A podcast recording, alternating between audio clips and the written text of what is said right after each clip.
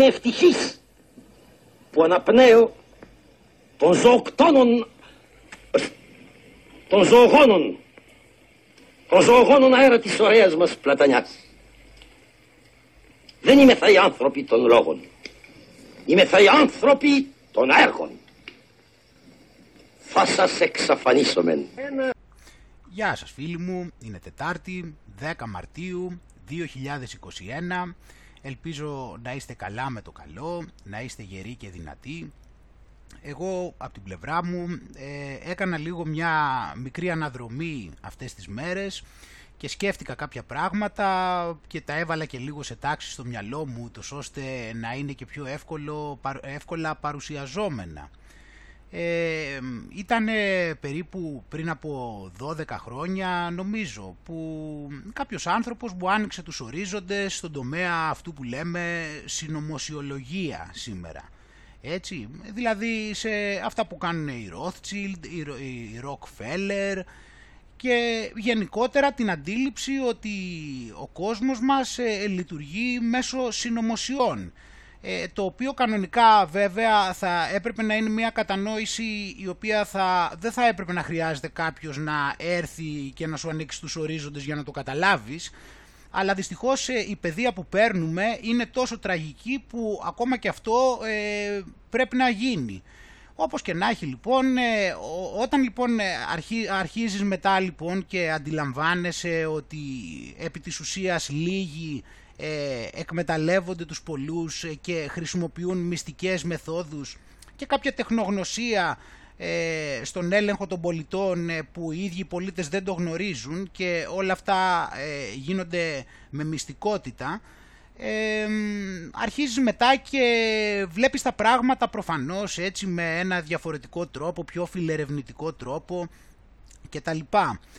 Και μέσα στα χρόνια λοιπόν μετά στη συνέχεια όπως παρατηρούσα τα πράγματα και από μόνος μου και έκανα και τις έρευνές μου και όλα αυτά άρχισα να βλέπω ότι ο έλεγχος ε, για τον οποίο μιλάμε ήταν καθολικός. Δηλαδή ο μαύρος ε, που τότε δεν τον είχα αναγνωρίσει σαν μαύρο, τότε τον έβλεπα ότι ήταν η Rothschild, η Rockefeller, ε, η JP Morgan και όλες αυτές οι οικογένειες, ο, ο Πάπας, ε, που αυτές οι οικογένειες επί της ουσίας και όλοι αυτοί είναι πιόνια και αυτά της μεγάλης εξουσίας γιατί σε βάθος αιώνων αλλάζουν ακόμα και οι δυναστείες. Ε, οπότε λοιπόν ε, έβλεπα ότι είχε χώσει τη μύτη του παντού και κατανοούσα, κατανοούμε κιόλας ότι για να μπορέσει να ελέγξει πλήρως τους ανθρώπους δεν μπορούσε παρά να παρέμβει και να φυλακίσει και να καθοδηγήσει την νόησή τους. Και για να το κάνει αυτό το πράγμα προφανώς έπρεπε να καθορίσει το μεταξύ άλλων και το σύστημα πεπιθήσεων. Δηλαδή έπρεπε να καθορίσει το τι οι άνθρωποι θεωρούν σωστό, το τι θεωρούν λάθος, το τι θεωρούν έξυπνο, τι θεωρούν χαζό και όλα αυτά. Γιατί αν μπορέσεις και καθορίσεις τις πεπιθήσεις, τότε καθορίζεις και την κοσμοθεωρία και η κοσμοθεωρία στη συνέχεια παίζει και μεγάλο ρόλο στην ηθική του ατόμου και στον τρόπο που συμπεριφέρεται στο κάθε τι. Ε, αυτός ο έλεγχος λοιπόν ε, δεν, ήταν μόνο, δεν είναι μόνο σε βάθος χρόνου, δηλαδή σε γενικότερες ιδέες οι οποίες υπάρχουν στην κοινωνία, αλλά είναι και στο μέρα με τη μέρα. Δηλαδή μέρα με τη μέρα, επί της ουσίας αυτό που ονομάζουμε επιφάνεια πληροφορίας ή δημοφιλή μέσα ενημέρωσης, αν και ο έλεγχος γίνεται παντού, δηλαδή και το YouTube έλεγχο ασκεί, γιατί άμα πεις όλη την αλήθεια δεν τη γλιτώνεις. Οπότε λοιπόν ε, αυτό γίνεται και στο μέρα με τη μέρα. Επί της ουσίας δηλαδή θέλουν να περνάει η πληροφορία με, ε, που θέλουν με τον τρόπο που θέλουν. Δηλαδή τα δημοφιλή μέσα εξαπάτησης επί της ουσίας δεν, δεν είναι για να ε, μαθαίνεις τα γεγονότα είναι για να μπορείς να μελετάς τι προθέσεις έχουν δηλαδή βάσει του πώς παρουσιάζουν το κάθε τι είναι για να καταλαβαίνουμε τι θέλουν να κάνουν και πώς θέλουν να μας κάνουν να νιώσουμε και πού θέλουν να μας στρέψουν. Καταλαβαίνεις λοιπόν ότι δεν είναι καθόλου καλή ιδέα να επηρεαζόμαστε στην κατεύθυνση που θέλουν τα δημοφιλή μέσα εξαπάτησης προφανώς. Οπότε λοιπόν παρατηρώντας αυτά τα πράγματα έτσι σε βάθος χρόνου ε, και βλέποντας το πόσο πολύ ελεγχόμενη είναι η πληροφορία έτσι και στο σύστημα πεπιθήσεων άρχισα και έβλεπα ότι υπήρχε σε μεγάλο βαθμό μια μεγάλη ταύτιση μεταξύ του, της, ε, της πληροφορίας αυτής και του μέσου ανθρώπου. Και άρχισα και έφτιαχνα στο μυαλό μου επί της ουσίας ένα εγχειρίδιο το οποίο ήταν το εγχειρίδιο της, ε, πώς το λένε, το, το εγχειρίδιο του συστήματος να το πω έτσι. Υπήρχε δηλαδή στο μυαλό μου ένα εγχειρίδιο το οποίο ήξερα ότι ήταν σαν ένα βιβλίο και έλεγε μέσα ε, τι είναι το καλό, ε, τι είναι σωστό, τι είναι ηρωισμός, τι είναι κατόρθωμα, τι είναι εξυπνάδα σε αυτήν την κοινωνία, τι είναι χαζό, ε, τι πρέπει να κάνουμε, με τι, πώς πρέπει να ζούμε, πώς είναι το σωστό. Κατάλαβες; Και έτσι λοιπόν έχοντας φτιάξει αυτό το εγχειρίδιο ε, είχα στο μυαλό μου ακριβώς ε, τι θέλουν να, πού θέλουν να το πάνε το πράγμα. Έτσι, γιατί μετά διαβάζεις και τα σχέδιά τους παράλληλα και αρχίζεις μετά και ενώνεις το τι σου λένε και με το πού θέλει να πάει το πράγμα.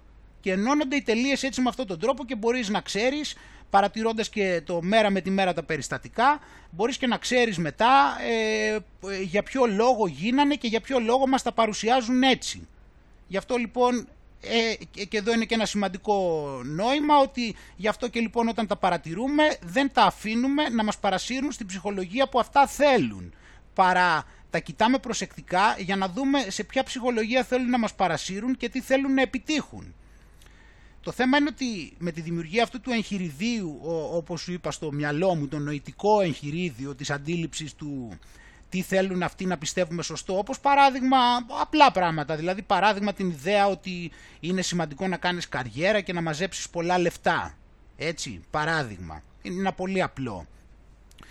Ε, βέβαια ε, υπάρχουν ε, σε, αυτό το πλαίσιο, σε αυτό το εγχειρίδιο έτσι υπάρχουν ε, κάποιες μικροδιαφορές ελαχίστους, ελάχιστες και ανούσιες μεταξύ των διαφορετικών ε, δίθεν ιδεολογιών. Δηλαδή αυτός που ε, είναι Νέα Δημοκρατία ε, έχει λίγο διαφορετική προσέγγιση από αυτόν που είναι ΣΥΡΙΖΑ. Άλλο που το αποτέλεσμα είναι το ίδιο. Οπότε λοιπόν και εγώ είχα φτάσει σε ένα σημείο στο οποίο παρατηρώντας αυτή την ταύτιση γνώριζα, ε, για το, γνώριζα πώς να σου πω, δηλαδή υπήρχαν άνθρωποι οι οποίοι χωρίς να έχω ακούσει το Γεωργιάδη παράδειγμα ε, ήξερα ότι θα μου πούνε τη γραμμή του Γεωργιάδη, αλλά θα νομίζουν ότι είναι η γνώμη τους. Δηλαδή μιλά, μιλούσα με ανθρώπους και ενώ αυτοί θεωρούσαν ότι αυτό που μου λέγανε είναι η γνώμη τους, εγώ επί της ουσίας ήξερα ότι απλώς μου λέγανε την προπαγάνδα του κόμματος και δεν εννοώ ότι το κάνανε σκόπιμα, εννοώ ότι το κάνανε εν αγνία τους. Αυτό είναι το ενδιαφέρον. Δηλαδή λοιπόν έβλεπα, ζούσα, ειδικά τα περισσότερα τα προηγούμενα χρόνια, ζούσα σε μια κατάσταση στην οποία οι περισσότεροι άνθρωποι που μου μιλούσαν, επί της ουσίας μου λέγανε πράγματα που τα είχα ακούσει ένα εκατομμύριο φορές ε, και αυτοί μου τα παρουσιάζανε σαν να είναι η γνώμη τους. Και όπως σου είπα και πάλι γινόταν το εξής ότι αν εγώ δεν είχα ακούσει τι λέει ο ΣΥΡΙΖΑ και μου το έλεγαν κάποιοι άνθρωποι οι οποίοι ήξερα ότι είναι σε αυτήν την κατεύθυνση, δεν χρειαζόταν να ακούσω να το λέει ο ΣΥΡΙΖΑ, ήξερα ότι αν το λένε αυτοί σημαίνει ότι το λέει ο ΣΥΡΙΖΑ ήξερα για άλλους μετά ανθρώπους ότι άμα μου λέγανε κάτι ήξερα ότι αυτή είναι η γραμμή της Νέας Δημοκρατίας. Ε, οπότε δεν χρειαζόταν εγώ να ακούσω τη Νέα Δημοκρατία. Οπότε λοιπόν τα προηγούμενα χρόνια έτσι δηλαδή μπορεί να άνοιγα το facebook και βλέποντας ένα-δυο δημοσιεύσεις ήξερα τι θεωρείται σήμερα σημαντικό, ε, ήξερα πού πάει το πράγμα, ήξερα τι θέλουν να μας κάνουν να πιστέψουμε και όλα αυτά. Έτσι. Ε, έτσι λοιπόν προσπαθούμε και εδώ πέρα λοιπόν να βγάλουμε άκρη μέσα, αυτά μέσα από όλα αυτά και για να τονίσουμε πάρα πολύ λοιπόν μέσα σε αυτή τη συζήτηση το ότι το, αυτό το τι μας δίνουν για ενημέρωση και το πώς και το τι θέλουν να μας κάνουν αυτοί να πιστέψουμε δεν είναι κάτι το οποίο πρέπει να το παίρνουμε σαν ότι αυτό πρέπει να πιστέψουμε προφανώς όταν μας παρουσιάζουν ένα γεγονός αλλά όπως είπαμε είναι μόνο και μόνο για να μπορούμε να τα κοιτάμε προσεκτικά και να καταλάβουμε τι στοχεύουν να κάνουν.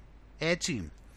Ε, και είχαμε λοιπόν ε, να δείξουμε σήμερα, είχαμε καταρχήν λίγο, γι' αυτό θέλω, κάνω αυτή για να δούμε κάποια πράγματα, είχαμε τα γεγονότα λοιπόν στην Νέα Σμύρνη, που θα πούμε δύο κουβεντούλες έτσι σήμερα για τα γεγονότα στη Νέα Σμύρνη και το που φαίνεται ότι πάει το πράγμα όπως είπαμε.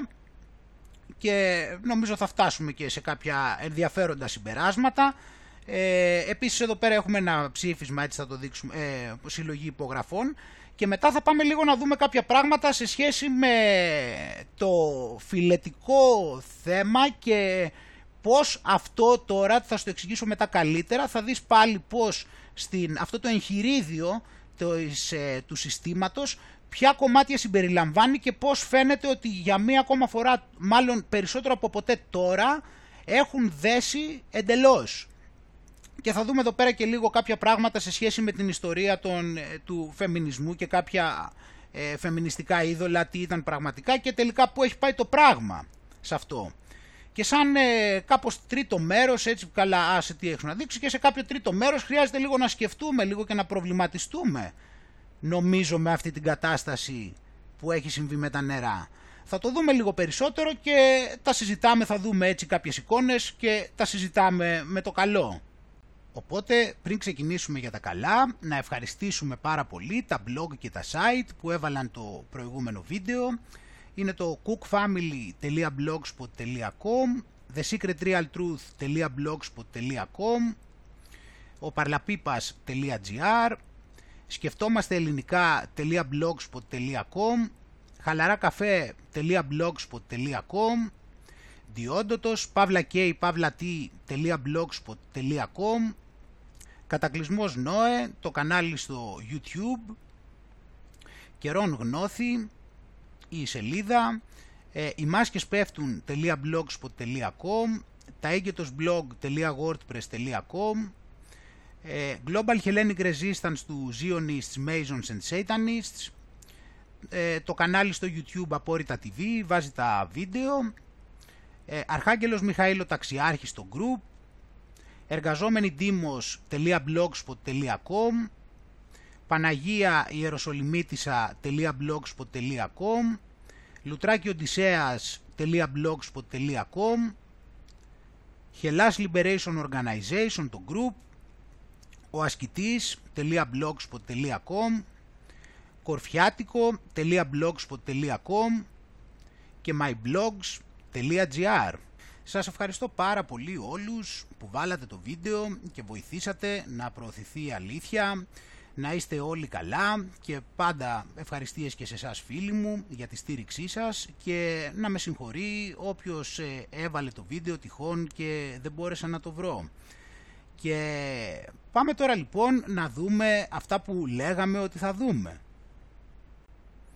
Οπότε λοιπόν στη Νέα Σμύρνη με το που γίνεται το γνωστό περιστατικό λοιπόν, έτσι για να πάμε και να προχωράμε, με το που γίνεται το περιστατικό λοιπόν της επίθεσης που φαίνεται από τον αστυνομικό με τον γκλόπ στην κάμερα στον ε, πολίτη, έτσι, βγαίνει κατευθείαν λοιπόν αυτό εδώ, το οποίο είναι ακριβώς ό,τι θυμίζει έτσι, δεν το συζητάμε, είναι ξεκάθαρη αναφορά εδώ πέρα. Κατευθείαν λες και ήταν έτοιμο.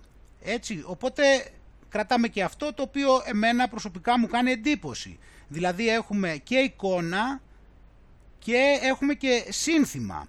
Το οποίο σύνθημα, το πρόβλημα είναι ότι εντάξει και για το σύνθημα, αλλά βλέπεις μετά ότι αυτό ήταν κάτι το οποίο έγινε σύνθημα στους χώρους αυτών. Ε, μιλάμε εδώ δηλαδή ότι αρχίζει λοιπόν και διαμαρτύρονται ποιοι; Διαμαρτύρεται ο, ο ΣΥΡΙΖΑ για την αστυνομική βία κατευθείαν. Κρεσέντο αστυνομικής βίας σε πολίτες για τήρηση μέτρων. Οπότε λοιπόν ο ΣΥΡΙΖΑ ε, διαμαρτύρεται για την αστυνομική βία χωρίς να ε, και λέει ότι ε, έκανε επίκαιρη ερώτηση. Λέει για κλιμακούμενη αστυνομική βία, αυθαιρεσία και ατιμορρησία των ενόχων. Ε, τώρα το λέει κάποιος έτσι ο οποίος ε, δεν ξέρει τι έχει γίνει στο πισωδέρι, δεν ξέρει τι, ότι όταν ήταν αυτός και καλά, όταν υποτίθεται ότι κυβερνούσε αυτός είχε δει μέχρι και γεροντάκια, συνταξιούχους, ε, είχε κλείσει το Μαξίμου απ' έξω, ε, για το πισωδέρι είπαμε, για τις Μακεδονίες τι έκανε, δηλαδή, τέτοια, δηλαδή η βεότητα που είχε δείξει επί της εποχής αυτού ήταν η μεγαλύτερη που έχουμε δει ποτέ ως τότε, έτσι αναμφισβήτητα. Οπότε βλέπεις, βλέπεις αυτούς δηλαδή οι οποίοι ξέρουμε τώρα ποιος είναι ο ρόλος τους πλέον και βλέπουμε ότι τους πειράζει η αστυνομική βία και μάλιστα όντας και δοκιμασμένοι. Δεν είναι απλά δηλαδή την εποχή που ήταν και αντιπολίτευση και λέγανε και καλά και να είχαμε να λέγαμε. Και επίσης βλέπουμε όπως είπαμε ότι έχουμε αυτό εδώ, έχουμε το πονάω, το σύνθημα. Οπότε βλέπεις αυτός, ο οποίος τόσο καιρό δεν τον έχει πειράξει ούτε οι μάσκες. Τώρα στο Σύνταγμα, πότε ήταν στην τελευταία συγκέντρωση στο Σύνταγμα για τις μάσκες που είναι χαμός με τα δακρυγόνα. Όλα αντισυνταγματικά που γίνονται όλο αυτόν τον καιρό, οι αυτοκτονίες, τα ψυχολογικά, τι να πρωτοπώ τώρα, δεν χρειάζεται ε, ούτε και να τα αναφέρω γιατί αυτά λέμε στις εκλογές, ό, στις εκπομπές. Όλα αυτά λοιπόν εδώ πέρα τα οποία ε, δεν τον είχαν πειράξει και τώρα τον πειράζει. Και δεν το λέω με τη λογική που το λένε α, γιατί εντάξει και θα πεις, θα πει ο άλλος και τι και επειδή δεν είχε πει για τα άλλα πάει να πει ότι δεν πήγε να πει για αυτό. Εντάξει, δεν θέλω να πηγαίνω εγώ σε αυτή τη λογική.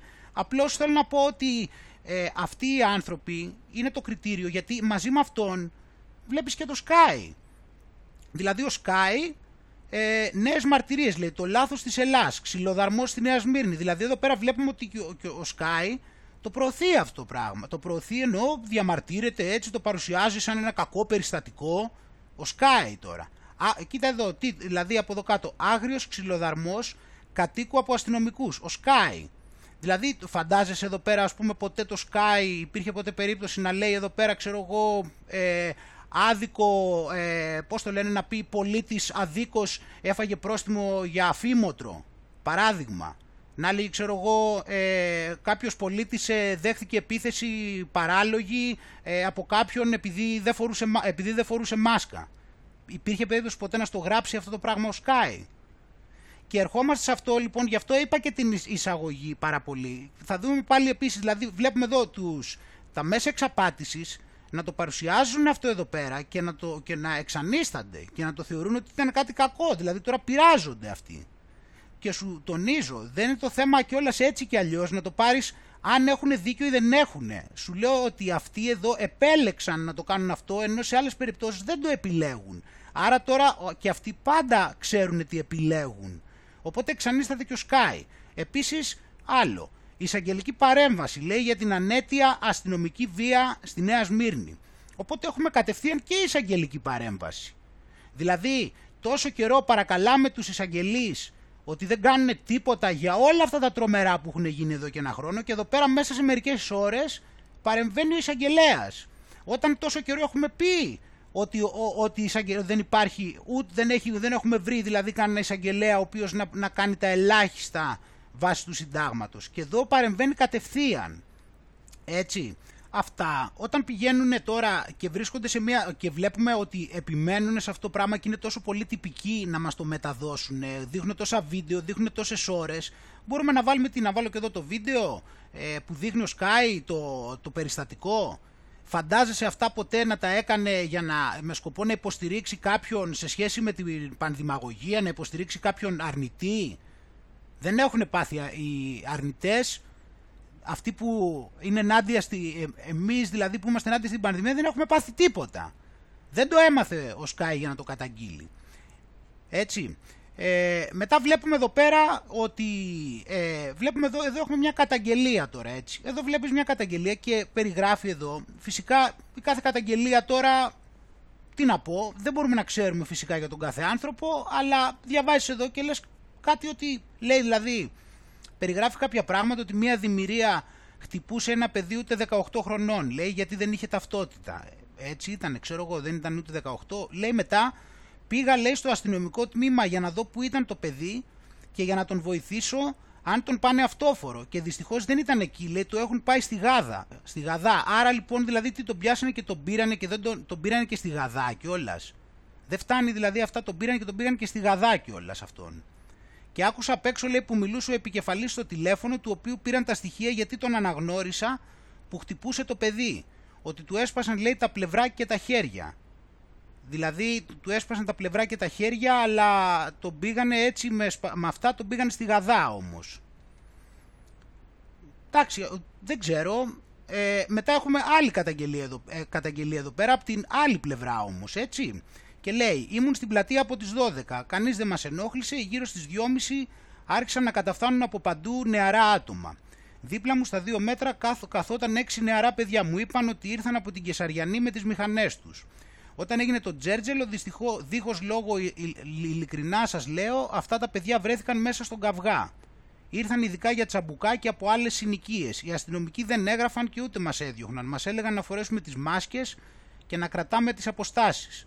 Το πώς έγινε αυτός ο χαμός ξαφνικά δεν κατάλαβε κανείς μας. Ήταν όλα μάλλον σχεδιασμένα γιατί ξαφνικά κύκλωσαν τους αστυνομικούς, καμιά 25 άτομα.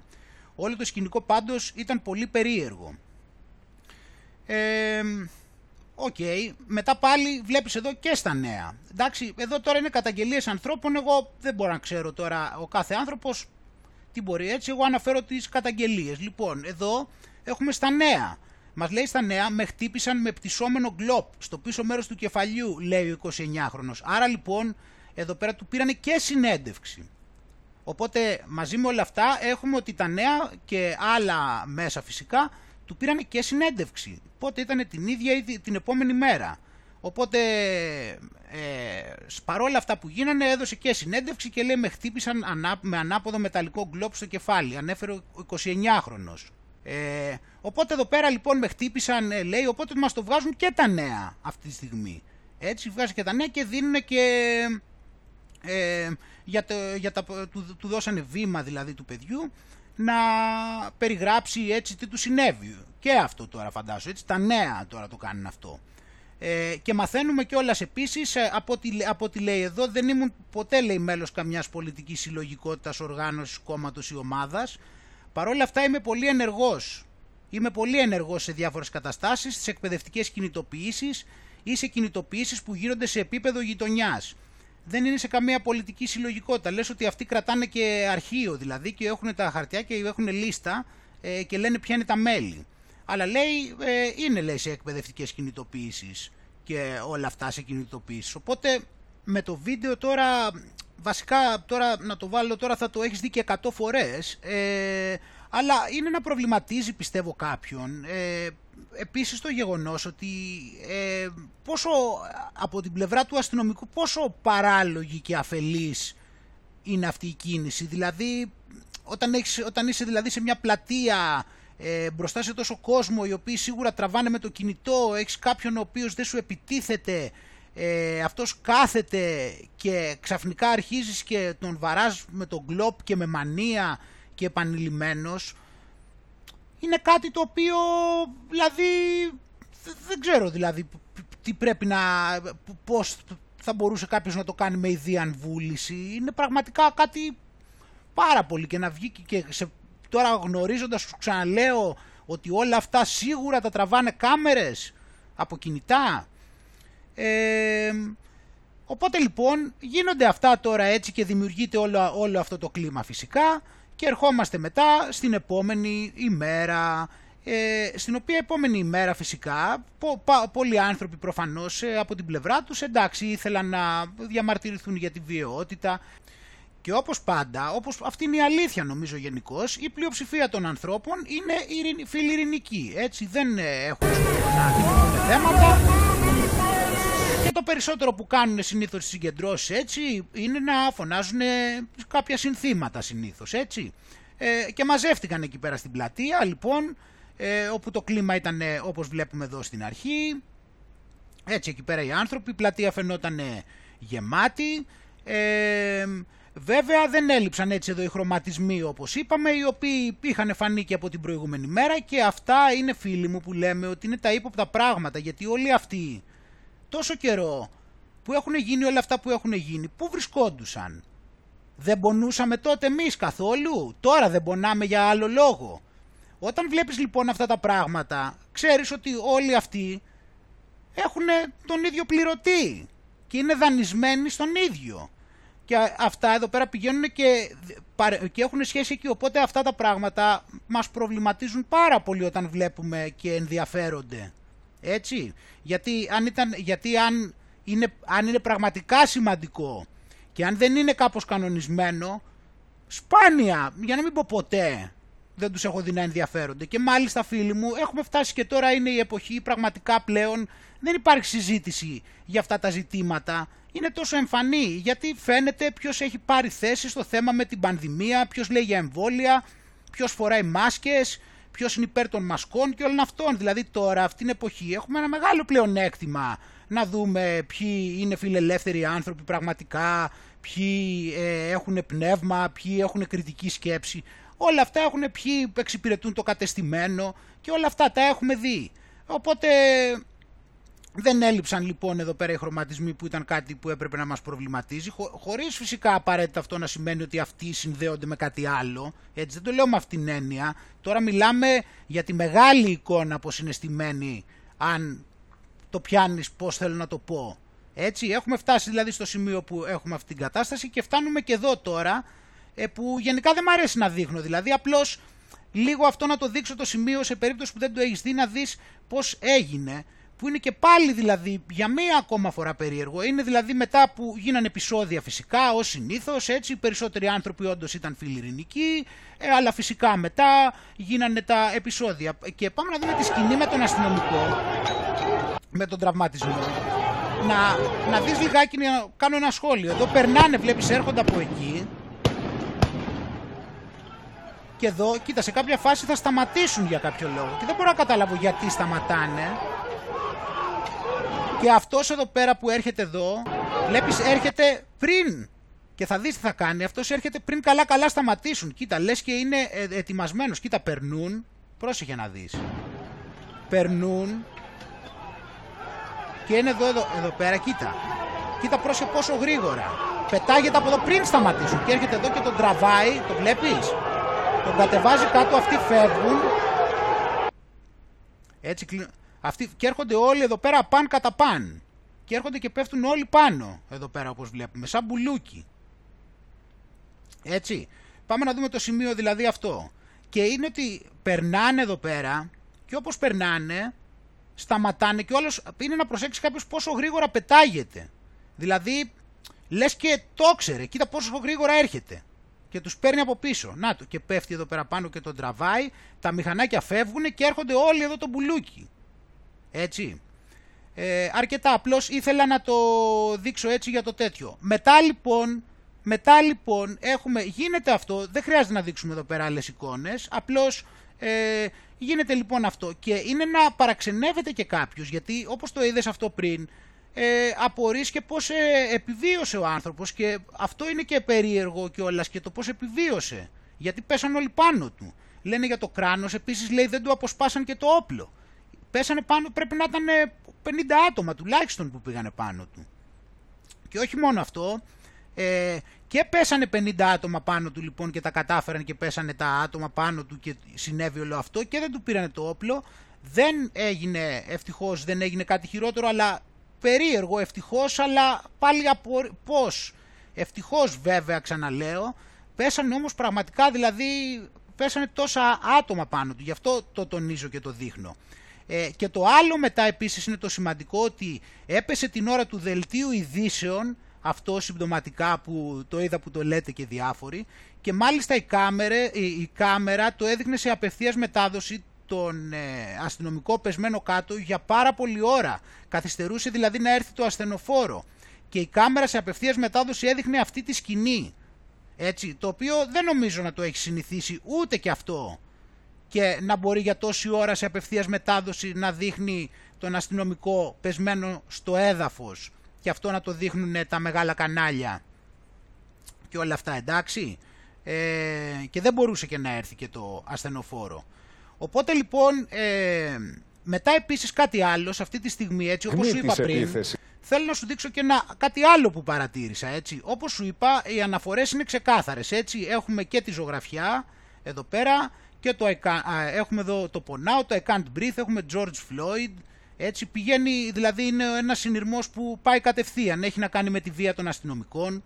Και τι θέλω να σου πω, εγώ βασικά περι, καλά θα το πούμε μετά αυτό, αλλά είπαμε για αυτό το συνειρμό, κοίτα τώρα που έπεσε το μάτι μου, έτσι, βλέπω αυτό εδώ το βίντεο, το οποίο εδώ πέρα είναι από το δελτίο του αντένα, έτσι. Πρόσεξε λιγάκι. Δείχνει από άλλη κάμερα την επίθεση στον αστυνομικό, αλλά κοίτα τώρα τι θέλω να σου δείξω. Και τώρα ε, εδώ δείχνει λοιπόν έτσι όπως είναι, τα, όπως είναι εδώ η αστυνομική και αυτό είναι το βίντεο που θα δείξει τη στιγμή της επίθεσης. Αλλά πρόσεξε εδώ από κάτω όμως. Κοίτα, εδώ είναι η στιγμή της επίθεσης, εντάξει. Βλέπεις εδώ είναι το σημείο.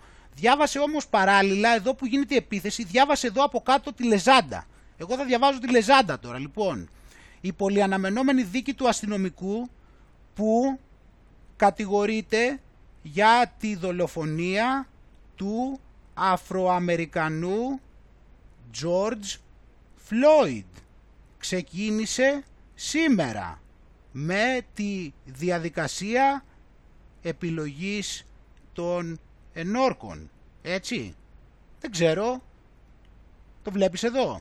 Από πάνω δείχνει λοιπόν την επίθεση στον αστυνομικό και από κάτω η Λεζάντα, η πολυαναμενόμενη δίκη του αστυνομικού που κατηγορείται για τη δολοφονία του Αφροαμερικανού George Floyd ξεκίνησε. Έτσι. Εν παραλίλω. Δεν ξέρω τώρα τι θα μπορούσα να σχολιάσω παραπάνω του Αφροαμερικανού George Floyd ξεκίνησε σήμερα με τη διαδικασία επιλογής των ενόρκων. Εντάξει. και στο δεν ξέρω αν έχεις παρατηρήσει, αν θυμάσαι ότι σου έχω πει πολλές φορές ότι περιμένω κάτι να κάνουν και κάτι να γίνει και δεν μπορεί. Επίσης, περιμένω από, από όταν ξεκίνησε η ιστορία με τον George Floyd στην Αμερική, περιμένω ότι πολύ πιθανόν να προσπαθήσουν να χρησιμοποιήσουν το franchise, γιατί αυτό είναι, την ίδια μεθοδολογία χρησιμοποιούν παντού, να, και ούτως ώστε να κάνουν κάτι παρόμοιο. Το θεωρώ ένα πολύ πιθανό ενδεχόμενο. Έτσι. Ε, και γι' αυτό λοιπόν το περιμένω καιρό και με προβληματίζει αυτή η κατάσταση και μόλις είδα ε, το σκηνικό ε, και να βγαίνουν όλοι, όλα τα μέσα εξαπάτησης και να λένε γι' αυτό το πράγμα ε, άρχισα να μυρίζομαι ότι την επόμενη μέρα ετοιμάζανε, να, ε, ετοιμάζανε και είχαν στο νου τους με κάποιο τρόπο να δημιουργηθεί θέμα. Παράλληλα, παράλληλα έχουμε ότι τις προηγούμενες μέρες από αυτό είχε κυκλοφορήσει ένα άρθρο.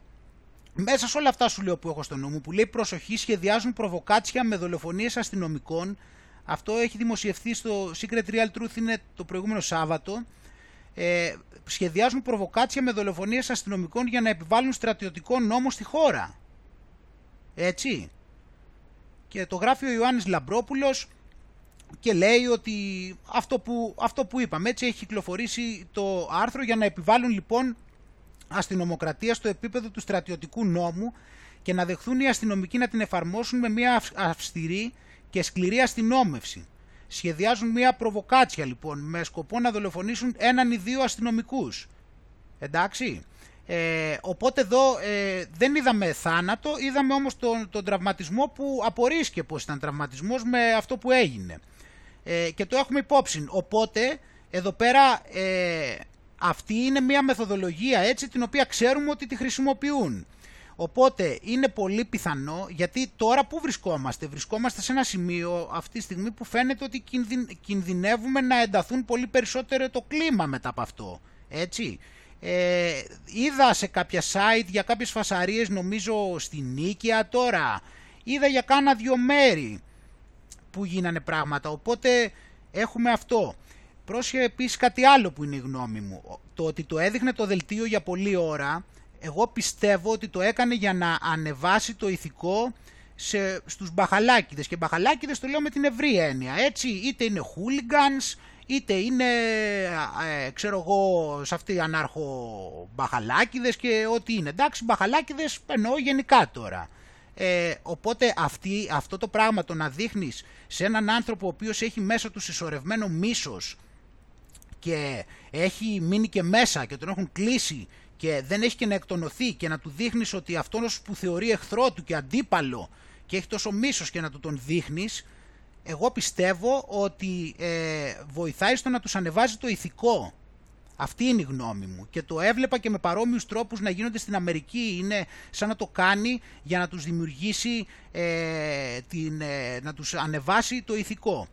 Ε, και βέβαια φυσικά έτσι αυτό είναι μία πτυχή τώρα που σου λέω έτσι τώρα εδώ πέρα πάνω που έχουμε δει αυτά τα πραγματάκια θα προσπαθήσουμε να πούμε δύο κουβεντούλες σε σχέση με το τι επιτυγχάνουν από αυτή την κατάσταση. Οπότε όπως είπαμε αν αυτό το πράγμα ε, το γενικεύσουν ακόμα περισσότερο ενδεχομένως να το κάνουν αν το γενικεύσουν, να το κάνουν για αυτό που διαβάσαμε, με σκοπό να επιβάλλουν ένα στρατιωτικό νόμο, ούτως ώστε να υπάρχει αυτή η δικαιολογία να πάμε σε ακόμα αυστηρότερα μέτρα.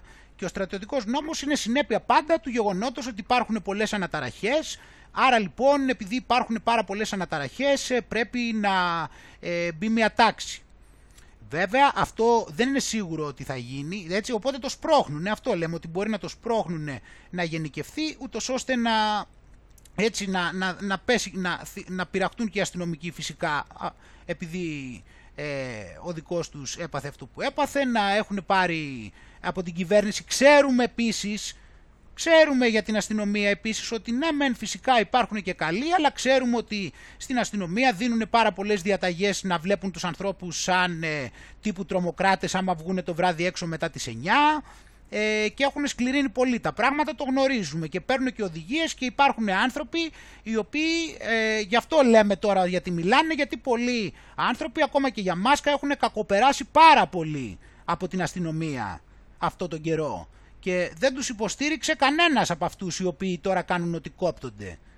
Και δεν, το, δεν μπορώ να το ανεχτώ με τίποτα αυτούς εκεί τα μέσα εξαπάτησης να μου δίνουν την εντύπωση ότι τάχα μου ε, διεκδικούν το δίκαιο και το καλό. Δεν υπάρχουν αυτά για μένα. Δεν υπάρχει περίπτωση να, να παρασυρθώ ποτέ και να συμμαχίσω με αυτούς τις ιδέες και έστω σε οτιδήποτε. Με το που το λένε αυτοί που λένε κάτι πολύ προσοχή. Υπάρχει πολύ κακός λόγος. Και όποιος νιώθει ότι, για μένα κατά τη γνώμη μου, όποιος βλέπει αυτά τα πράγματα και νιώθει ότι ταυτίζεται, πρέπει να προσέξει εκείνη την ώρα. Είναι πολύ ύποπτο, είναι επικίνδυνο να πέφτει σε κάποια παγίδα. Εγώ προσωπικά, άμα δω ότι, διαβάζω, ότι ε, λέει κάτι ο Ευαγγελάτος και μου φαίνεται ότι τα λέει σωστά, πρέπει να προβληματιστώ είτε για τις απόψεις μου είτε γιατί δεν έχω καταλάβει για ποιο λόγο το κάνει και ενδεχομένως να, ε, πώς το λένε, να τα συμμερίζομαι και αυτά εγώ λανθασμένα. Έτσι. Είναι όλη αυτή η κατάσταση. Οπότε λοιπόν πες ότι το πάνε, υπάρχει ένα ενδεχόμενο λοιπόν αυτό να γίνεται για να πάνε σε στρατιωτικό νόμο. Το έχουμε στο νου μας. Όμως μπορεί και όχι, να δηλαδή μπορεί και όχι, και να είναι απλά ε, μία χύτρα, ε, αυτό το κλασικό έτσι, το, μια εκτόνωση. Να το αφήσουν για μερικές μέρες γιατί έχει γίνει σε πολλές χώρες αυτό. Ε, έχουν γίνει δηλαδή για κάποιες μέρες φασαρίες και μετά σταμάτησαν εντελώς. Και στην Ολλανδία και στη Γαλλία έτσι δείχνουμε κατά καιρούς. γίνονται φοβερές φασαρίες για κάποιες μέρες και μετά από λίγο κάτι συμβαίνει και σταματάνε όλα και είναι όλοι, κάθονται όλοι ήσυχοι. Οπότε υπάρχει και αυτή η περίπτωση, να είναι απλά έτσι μια εκτόνωση ε, για όλους αυτούς. Τώρα αυτός που έκανε την επίθεση χθες λέει ήταν Ιρακινός, ε, ήταν λέει σε σύνδεσμο κάποιας ομάδας λέει, χούλιγκαν, ε, εντάξει. Ε, οπότε λοιπόν επίσης κάτι άλλο επίσης που επιτυγχάνουν από αυτό έτσι με το να βάζουν την αστυνομία να γίνεται βίαιη όταν γίνεται βίαιη η αστυνομία, όπως το βίντεο αυτό που δείξανε, είναι να τρομάζει τους ανθρώπους, γιατί ναι μεν μπορεί να, μην το, να το θεωρούμε όλοι αντιδημοκρατικό και παράλογο αυτό που κάνουν και όπως και να έχει δεν είναι σωστό, αλλά ε, μέσα μας μπορεί να, μέσα πολλοί άνθρωποι μπορεί να, προβλημα, να φοβηθούν τώρα. Δηλαδή τώρα μέσα μετά από αυτό, αν κάποιος ε, θέλει λόγου χάρη να πάει στη Νέα Σμύρνη στην πλατεία που είναι πολύ ωραία πλατεία και να κάτσει, μπορεί να του έχει μείνει μέσα στην ψυχολογία του αυτό το αρνητικό συνέστημα που έχει δει στην κάμερα και αυθόρμητα να αποφεύγει από το να πάει να κάτσει στην πλατεία. Δεν, δεν ξέρω αν το πιάνεις θέλω να πω. Ακόμα και αν με τη λογική δεν κινδυνεύει από τίποτα, υποσυνείδητα, άμα του έχει μπει η ιδέα ότι για την πλατεία της Νέας Μήνης ότι είναι έτσι και αν υποσυνείδητα επίσης του μείνει και η εντύπωση ότι η αστυνομία είναι βίαιη, η εντύπωση, ενώ βλέπει αυτό και σκέφτεται ότι να, η αστυνομία είναι βίαιη. Όταν το βλέπει αυτό, μπορεί να φοβηθεί περισσότερο και να μην τολμήσει να κάνει κάποια πράγματα που θα έκανε. Οπότε μας βάζουν και αυτό το βίντεο και μας βάζουν και σε αυτή την ψυχολογία. επίσης. Οπότε νομίζω ότι είναι και αυτό ένα θέμα. Ότι μας τρομάζουν για να νιώθουμε να είμαστε στην αστυνομία Σούζα. Έτσι. Έχουμε και αυτή την περίπτωση λοιπόν, νομίζω. Και μαζεύονται τα πράγματα αυτά λοιπόν και βλέπουμε ότι ήταν κάτι το οποίο το να γίνουν φασαρίες είναι κάτι που το περιμέναμε από πάρα πολύ καιρό. Από πάρα πολύ καιρό και χρειάζεται κάτι και κάνουν συνέχεια, έχουν βγάλει όλα, τώρα δεν ασχολούνται πολύ αυτές τις μέρες με την παιδεραστία, τώρα, ασχολούμαστε, τώρα ασχολούνται πάρα πολύ με αυτά τα γεγονότα. Ε, κοροϊδοϊό καλά εντάξει, ε, κλασικά, ε, το θέμα είναι ότι όμως ότι πρέπει να βγάλουν, να κάνουν κάποιες κινήσεις ούτως ώστε να, ε, να, να συντηρηθεί κάπως όλη αυτή η ιστορία με τον κοροϊδοϊό και να ψαρώσει ο κόσμος, να μαζευτεί, να φοβηθεί, να μπει σε κακή νοοτροπία, να μην βγαίνει, να φοβάται, φοβάται την αστυνομία, να έχει αντιπερισπασμούς και όλα αυτά. Και μετά αυτό φυσικά επίσης ε, δημιουργεί έτσι και αυτό το διέρη και βασίλευε φυσικά που θέλουν πάρα πολύ και είναι οι καλύτεροι τους να πάρουμε και εμείς να αρχίσουμε έτσι μεταξύ μας έτσι να παίρνουμε θέσεις και ο ένας να παίρνει τη μία θέση και ο άλλος να παίρνει την άλλη θέση. Και φυσικά και αυτό πάλι, άμα, αυτό είναι φυσικά είπαμε που πάλι θα μπορούσε να οδηγήσει σε ένα στρατιωτικό νόμο πάλι. Ε, και βλέπουμε και τις δηλώσεις που κάνουν αυτοί που ρίχνουν λάδι στη φωτιά, ο Κούλης, τώρα πάλι ο Τσίπρας, ε, λάδι στη φωτιά ο ένας τον άλλον και ποιος είναι διαχωριστικός και ποιος δεν είναι και ποιος είναι φασίστας και ποιος δεν είναι και ποιος είναι δημοκράτης και ποιος δεν είναι αλλά όλα αυτά φίλοι μου όλα αυτά τα πράγματα πρέπει να, τα, να μπορούμε πάντα να τα βλέπουμε απ' έξω και να βλέπουμε ότι είναι μια ταινία για αυτούς είναι μια ταινία η οποία έχει σκηνοθέτη, έχει σεναριογράφο, έχει ε, ηθοποιούς, έχει όλα τα ντεκόρ, έχει πάρα πολλά πράγματα. Και προφανώς, δυστυχώς, βέβαια, μέσα σε όλα αυτά ε, βλάπτονται και άνθρωποι που δεν συμμετέχουν σε αυτό. Δεν, δεν εννοούμε ότι προφανώς σε όλο αυτό το θέατρο του παραλόγου ότι δεν την πληρώνουν και αθώοι ενδιάμεσα, φυσικά και την πληρώνουν και αθώοι. Αλίμονο. Αυτό είναι και το χειρότερο απ' όλα. Σιγά μην χαμπαριάσουν και θα τους νιάξει αυτούς άμα θα την πληρώσει και κάποιος ο οποίος ε, δεν έχει ιδέα από το, το τι θέλουν να κάνουν. Και είναι μεγαλύτερη ιδέα λοιπόν, για να πάμε να τη δούμε λίγο και πιο σε ένα... Πέραν των σεναρίων που προανέφερα στο τι εξυπηρετεί ε, μια τέτοια κατάσταση, έτσι όπως την έχουν προκαλέσει αυτή την ώρα και πού μπορεί να το πάνε, πάμε και σε κάτι το οποίο φαίνεται πιο εμφανές από περισσότερα, από όλα και είναι μεγάλη ιδέα και είναι για μία ακόμα φορά θα δούμε και όταν έρθει η ώρα της να εφαρμοστεί, ε, θα δούμε και πώς θα συμφωνούν κιόλας. Για να δούμε λοιπόν. Από τη στιγμή λοιπόν που πριονίζεται η εμπιστοσύνη αστυνομίας και πολιτών, έτσι, οπότε λοιπόν δημιουργήθηκε το πρόβλημα που είναι ότι τώρα θυμήθηκαν ότι η αστυνομία είναι κακή ξαφνικά, ε, πιο πριν ήταν όλα εντάξει, και όλοι οκ. Τώρα είναι όλη η αστυνομία κακή, έτσι. Πριν ήταν όλοι δεν κάνουν τίποτα κακό, τώρα είναι όλοι κακοί. Ξέρω εγώ, πάντα ξέρεις τη γενίκευση.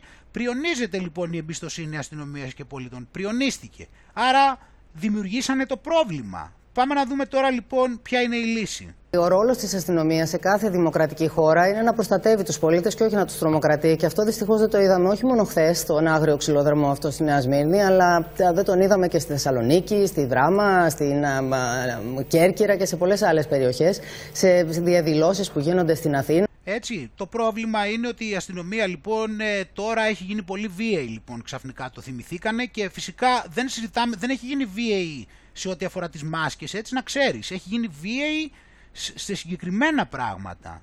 Δεν έχει γίνει βίαιη για τη Μακεδονία. Είναι σε ξυλοδαρμού ακόμη και δημοσιογράφων και φωτορεπόρτερ. Α, και η κατάσταση πρέπει να πούμε ότι είναι πολύ σοβαρή. Δείχνει δηλαδή ότι κάτι δεν πάει, δεν πάει καλά, γιατί πρόκειται, δεν πρόκειται πλέον για μεμονωμένα περιστατικά. Κατάλαβες γιατί αυτοί εδώ πέρα, όλοι εδώ πέρα αυτοί, πρέπει να ξέρεις ότι ε, προβληματίζονται και προσπαθούν να βρουν λύσεις. Έτσι. Οπότε με το που τους ακούς αυτούς εδώ πέρα ότι προβληματίζονται και προσπαθούν να βρουν λύσεις, τι καταλαβαίνεις; Πιστεύεις ότι αυτή η λύση θα είναι για το καλό σου; Το ότι αυτοί βλέπεις πάλι εδώ στο δείχνουν. Ο Χατζης Νικολάου. Νοιάζεται. Νοιάζεται μην χτυπήσει κανέναν η αστυνομία. Νοιάζεται μην χτυπήσει κανένα πολίτη η αστυνομία. Νοιάζεται για τη βία της αστυνομίας. Και τόσα χρόνια έκανε ό,τι μπορεί για να μην υπάρχει. Και είναι πολύ σοβαρή και επικίνδυνη γιατί πριονίζει κι άλλο αυτή την ευαίσθητη ισορροπία στη σχέση εμπιστοσύνης που πρέπει να υπάρχει ανάμεσα στην αστυνομία και στον πολίτη. Έτσι, αυτό είναι αυτό η σχέση εμπιστοσύνης. Παιδιά, ξέρετε τι, δηλαδή, να σου πω κάτι.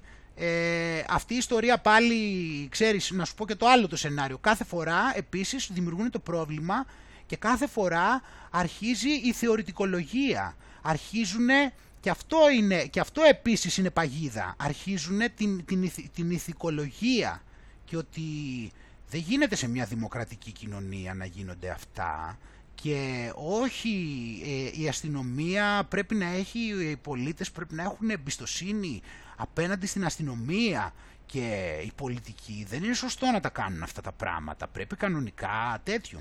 Και βλέπεις και ο μέσος πολίτης ε, προβληματίζεται και αρχίζει και λέει αυτά τα πράγματα, ε, τα οποία είναι εγκλωβισμοί, γιατί σε αυτό το μαύρο σύστημα, όταν το σύστημα, η κεφαλή του είναι μαύρη, θα είναι όλο και κάθε πτυχή του, δηλαδή και ο άξιος που θα μπαίνει, θα μαυρίζει.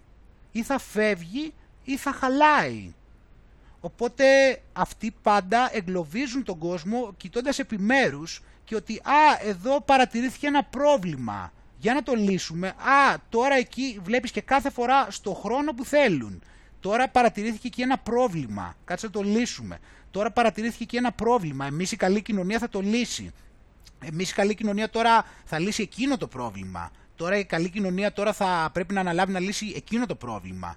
Ε, και όλο αυτό είναι μια απάτη για να συζητάει ο άνθρωπος και να ελπίζει ότι κάτι θα κάνουν και κάτι τέτοιο αντί να πάει να το χτυπήσει το κακό από τη ρίζα και γι' αυτό τονίζουμε και εμείς εδώ πέρα και ποια είναι η ρίζα του κακού. Γιατί αυτές, για να σου, και σου το τονίζω τώρα για να δεις ποια είναι η μεγάλη διαφορά στον τρόπο που προσεγγίζουν τα πράγματα και το πόσο εμβαθύνουν και πόσο κοιμίζουν τον κόσμο με ηθικολογίες, λες ότι υπάρχει κανένας εκεί πέρα ο οποίος έχει την ελάχιστη ηθική μέσα του. Ε, και τώρα λοιπόν πάμε να δούμε λοιπόν αυτοί που ενδιαφέρονται τόσο πολύ για τους ανθρώπους, πάμε να δούμε τη λύση, ξανά λέω.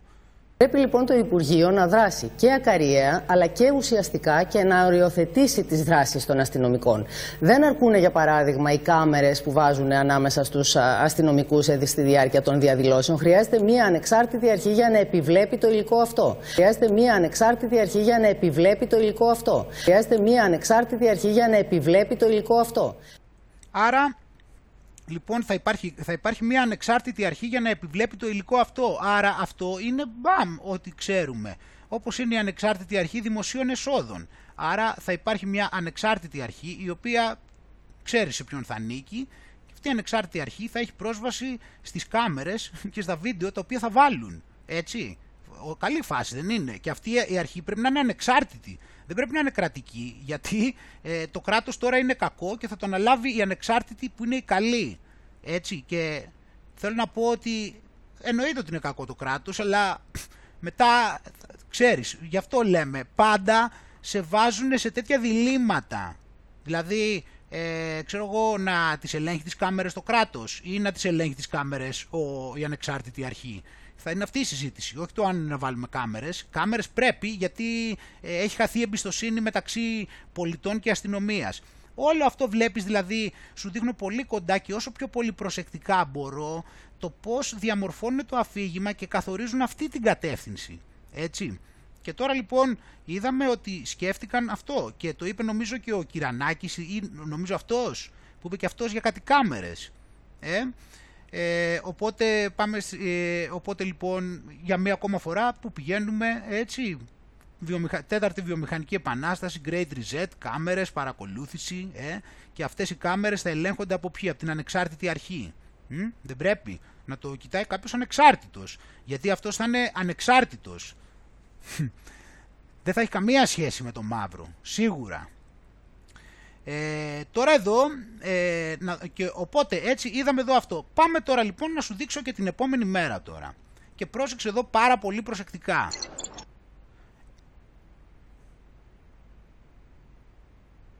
να κάνουμε μια εισαγωγή. Εδώ είναι ένα βίντεο για την Κίνα, το οποίο θα δείξει με ποιο τρόπο θα χρησιμοποιείται η αναγνώριση προσώπου με τη χρήση του 5G για να πιάνει, για να πιάνει η αστυνομία τους κλέφτες. Πρόσεχε τώρα.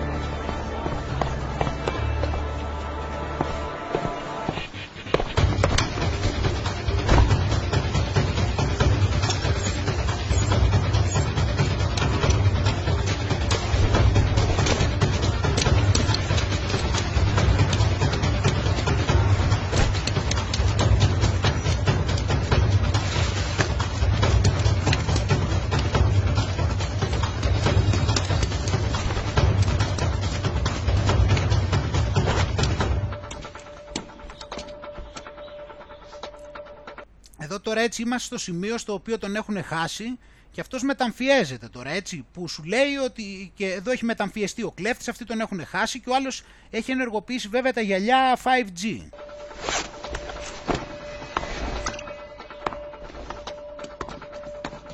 Το βλέπεις; Εδώ σου περνάει το μήνυμα ότι υπό άλλες συνθήκες θα τον είχαν χάσει γιατί πέρασαν από δίπλα του και αυτός είναι μεταμφιεσμένος.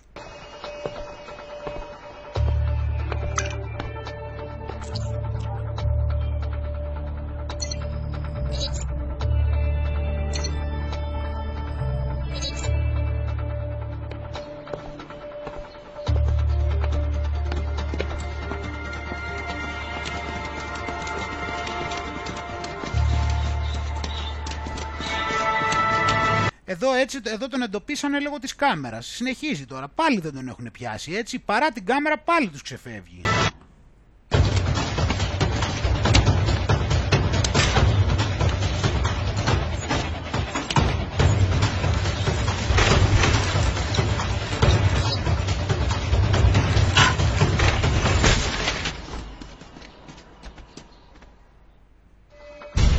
Τρομερό, ε; Το κατάλαβες τώρα τι έγινε.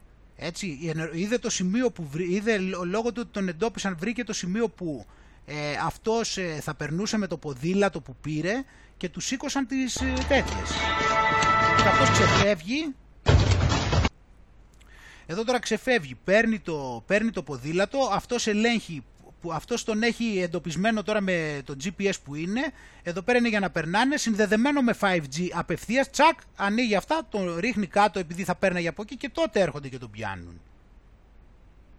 Έτσι, για το καλό μας σου λέω, για το καλό μας, έτσι θα μας πούνε στην αρχή, θα είναι για να, τους, να πιάσουν όλους τους κακούς, για το καλό μας, για να μην ξεφεύγουν οι κακοί. Θα γίνει γιατί υπάρχουν κακοί και θα πρέπει κάπως να τους πιάσουμε.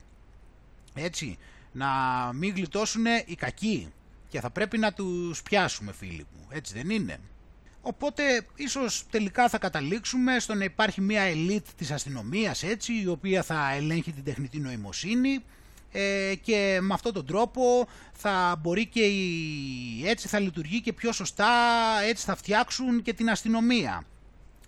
Βασικά να ξέρεις και κάτι άλλο, να σου πω τώρα ότι επίσης τώρα που το θυμήθηκα με τις κάμερες, αυτή η φάση με τους βιασμούς ε, σε όλο τον κόσμο που γίνεται και με τις παρενοχλήσεις και όλα αυτά που είναι παγκόσμιο αυτή τη στιγμή, το, όπως όλα πρέπει να είναι παγκόσμια και γι' αυτό και εξεγέρσεις βλέπουμε σε όλα τα μέρη του κόσμου και μετά σβήνουνε, όλα έχουν το ίδιο στυλ. Ε, τώρα αυτό να ξέρεις με, την, με τις παρενοχλήσεις, ε, ο κυριότερος σκοπός ε, που γίνεται αυτό ε, είναι γιατί το πλάνο τους είναι να βάλουν κάμερες παντού. Δηλαδή θέλουν να βάλουν κάμερες και μέσα στο σπίτι σου, να ξέρεις, επειδή οι άντρες είναι κακοί και όλο παρενοχλούν, οπότε θα μπουν οι κάμερες μέσα στο σπίτι και θα μπορούν να βλέπουν σε περίπτωση που κάποιος πάει να παρενοχλήσει θα το ξέρει αυτή η ανεξάρτητη αρχή που ελέγχει τις κάμερες, η αντίστοιχη. Έτσι, ε, τώρα, που το, τώρα που το θυμήθηκα έτσι με κάμερες και αυτά. Ε, Οπότε φίλοι μου, βέβαια ε, υπάρχει, η, πώς το λένε, αυτό το πράγμα με την, με την πανδημαγωγία, δεν ξέρω πόσο θα τραβήξει και δεν έχω καταλάβει πια, δεν έχω καταλάβει πια δηλαδή τι, τι είναι αυτή η κατάσταση ε, με το ότι έχουμε και πανδημία και παράλληλα γίνονται αυτά που είδαμε και που θα σου δείξω και μετά. Ε, όμως να δούμε εδώ υπάρχει μια συλλογή υπογραφών για τη γενοκτονία των Ελλήνων να σταματήσει ε, και υπάρχουν, ε, υπάρχουν κάποιοι επιστήμονες με επικεφαλή στο Γιώργο Κασιμάτη, το συνταματολόγο που, ε, που κάνουν αυτές τις εκτενείς ε, διαδικτυακές συζητήσεις και έχει να κάνει με το πόρισμα για την πανδημία και μιλάει για τα περιοριστικά μέτρα, την αντισυνταγματικότητα και το, την αντίσταση των Ελλήνων απέναντι στις ανομίες του καθεστώτος των ε, μνημονιακών κυβερνήσεων. Έτσι. Ε, και εδώ πέρα υπάρχει, έχω, εδώ υπάρχει γιατί, εδώ είναι το σημείο για τις υπογραφές, έτσι, εδώ υπάρχει η περίληψη που λέει τις κεντρικές ιδέες και έχει να κάνει με, με πολλά προβλήματα τα οποία προφανώς συζητάμε και εμείς εδώ πέρα, ε, που έχει να κάνει και με την υγεία, με την οικονομία, με το δημογραφικό, αυτό που είπαμε τα ανθρώπινα δικαιώματα, το ότι η χώρα από το 2010 έχει παραδοθεί, ε, η εθνική κυριαρχία, ε, πώς το λένε, να, από, ε, από το 2000, την παρέτηση από την εθνική κυριαρχία τότε και από την προστασία του διεθνούς δικαίου, αμετακλήτως και άνεφόρων, τη συνολική δέσμευση της δημόσιας περιουσίας που αποτελούν κατάφοροι χωρίς ανάγκη αποδείξεως έσχατη προδοσία, ε, το τραπεζικό άγος με την αδικαιολόγητη καθυστέρηση δί, ε, το, δίωξης των υπέτειων της τραπεζικής απάτης, ε, με τη δημοσιονομική κρίση δηλαδή. Οπότε εδώ είναι και οι άνθρωποι οι οποίοι, οι καθηγητές, οι επιστήμονες που ε, είναι στην ομάδα και έχουν βάλει τις υπογραφές τους. Εδώ λοιπόν αυτό είναι μια περίληψη, αλλά για, για καλό είναι το, και το σωστό είναι κάποιος να μπει εδώ πέρα στο link, να πάει στο site και να διαβάσει όλη την ανάλυση πιο αναλυτικά. Εδώ είναι οι κεντρικές ιδέες, αλλά κάποιος το σωστό για μένα είναι να το διαβάσει και αναλυτικά περισσότερο, που αναλύουν πιο αναλυτικά με τι έχει να κάνει. Έτσι.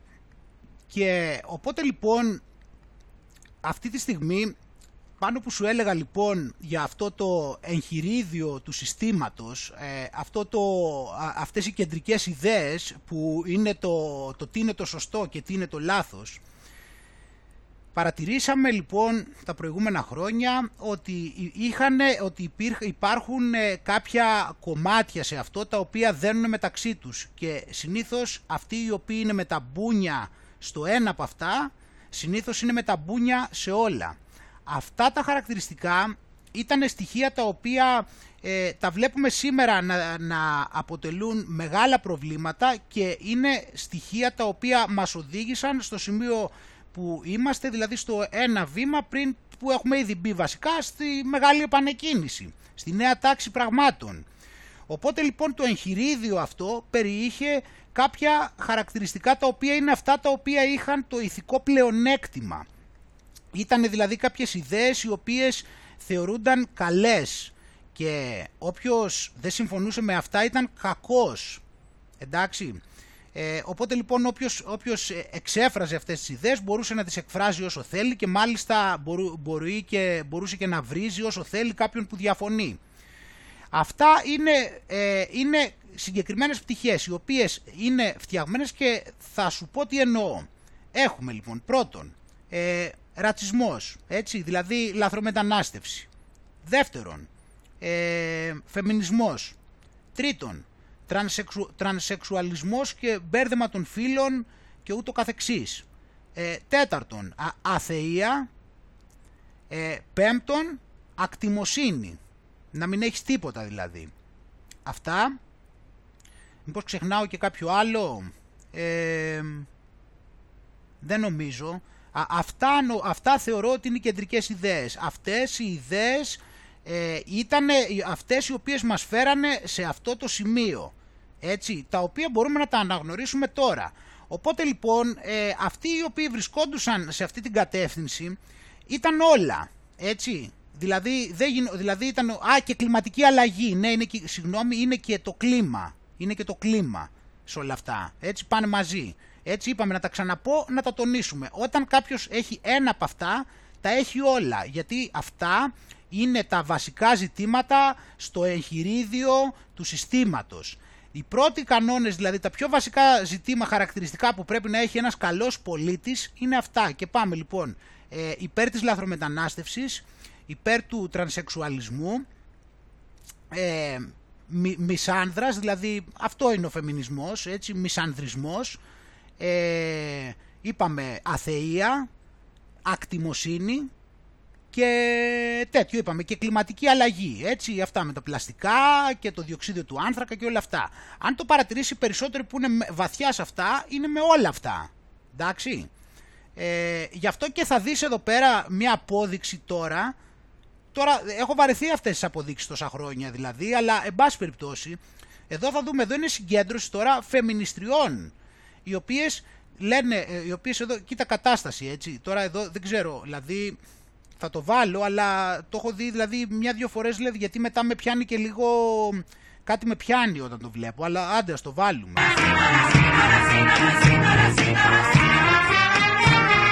Κοίτα, εντωμεταξύ, εντωμεταξύ πρόσεξε και αυτή εδώ, αυτή το νιώθει κιόλας. Κοίτα, κοίτα πώς το νιώθει.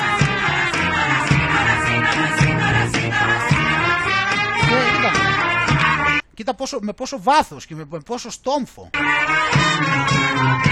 Let it go!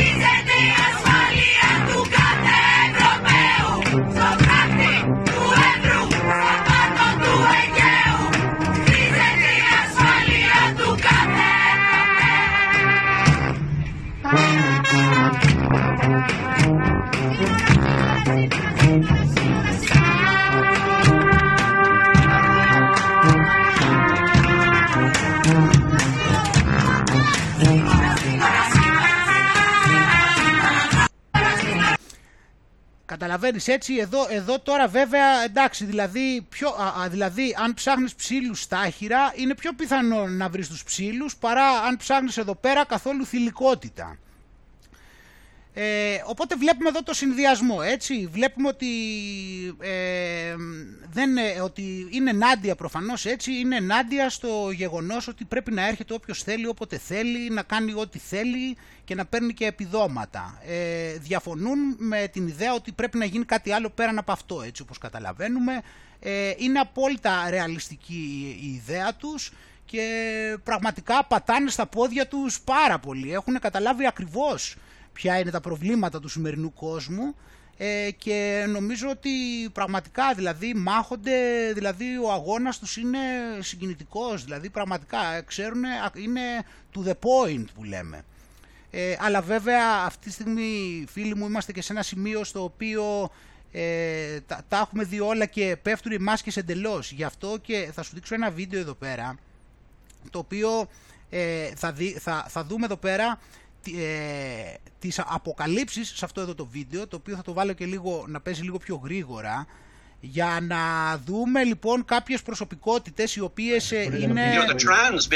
Οι οποίες αυτές τώρα λοιπόν ήταν, ε, να δούμε τι ήταν κάποια φεμινιστικά πρότυπα, τι ήταν πραγματικά και επίσης να δούμε και στις βασιλείες, εδώ με Queen Maud of Norway, εντάξει, η βασίλισσα Maud της Νορβηγίας. Πάμε να δούμε εδώ λοιπόν ορισμένες φωτογραφίες. Εδώ λέει Princess Nicholas of Greece and Denmark. Grand Duchess Elena Vladimirovna. Για να δούμε εδώ. Έτσι πρόσεξε εδώ τώρα τις φωτογραφίες. Queen Margaret of Denmark. Κοίτα. Να δούμε καλύτερα δηλαδή τι είναι αυτά τα όντα δηλαδή τα οποία Prince Helen. Κοίτα, κοίτα εδώ. Princess, η πριγκίπισσα Ελένη της Ελλάδας και της Δανίας. Πρόσεχε εδώ, η, η βασίλισσα Λουίζ της Σουηδίας. Είναι, να, είναι δηλαδή άμα το δει κάποιος καλύτερα και στη συνέχεια η πριγκίπισσα Μπυργίτα της Σουηδίας. Κοίτα πια, τι, τα όντα αυτά.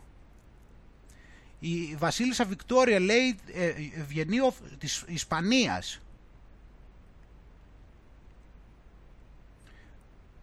Ε, πριγκίπισσα Αυγούς της Βαβαρίας. Κοίτα, κοίτα εδώ. Εδώ πέρα βλέπεις, κοίτα στυλάκια. Αν το ψάξουμε δηλαδή εδώ και το δούμε βαθύτερα. Nelson and Happy Rockefeller. Είναι... Αυτή εδώ πέρα είναι η Έλα Γκράσο, είναι η πρώτη γυναίκα εισαγωγικά ε, κυβερνήτρια του Connecticut. Denise Morrison λέει, αυτή είναι, εδώ δες αριστερά, είναι CEO, η Rent, ε, ε, αυτή, είναι, ε, αυτή είναι η Γενική Διευθύντρια, Γενικός Διευθυντής, ξέρω εγώ τι, του HSBC εδώ. Ε, Ανδρέα Γιουνγκ, ναι, είναι ε, Γενική Διευθυντής της Avon. Δες εδώ τι έχει γίνει. Αυτή εδώ. Γενική Διευθύντρια της Citibank. Λίζα Σου. Και θα πάμε στη συνέχεια, μετά θα πάμε, θα δείξει στη συνέχεια και τις φεμινίστριες. Αυτή είναι Κάθη Λέσιακ. Να δεις πώς βρίσκονται παντού και δεν το, και δεν το γνωρίζουμε. Τζούντι Μαγκράθ λέει, αυτή ήταν γενική διευθύντρια του MTV.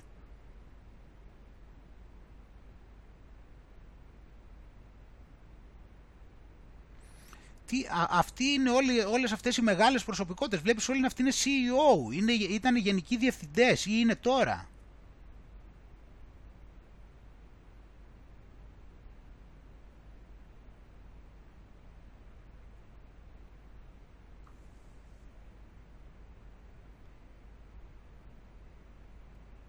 Αν κάτσε το πάμε και λίγο πιο γρήγορα και άμα το σταματάω. Αυτή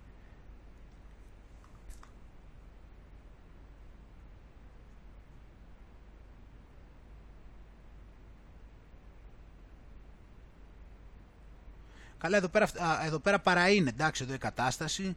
Ε, εδώ, κοίτα εδώ πως άνθρωποι έτσι. Αυτή είναι ε, transgender male, author of feminine mystique. Βλέπεις Betty Friedan. Αυτή είναι, αυτή είναι transgender. Ε, έχει αλλάξει δηλαδή το φύλλο. Είναι, έχει γράψει το feminine mystique. Αυτή εδώ πέρα. Margaret Mead. Όπως πολλές εικονικές φιγούρες στο ε, φεμινιστικό κίνημα, η Mid ήταν ε, MTF transgender. Τώρα αυτό δεν ξέρω τι είναι το MTF, τέλος πάντων. Ε, έχει, πολλ, έχει πολλές ε, λεσβιακές ε, σε, σχέσεις και ήταν μέντορας του Τζιν Χιούστον που ήταν τέτοιο. Και έχουν βρει πολλά λάθη, οι, ακα, οι ακαδημαϊκοί έχουν βρει πολλά λάθη στην έρευνά της, του τέλος πάντων.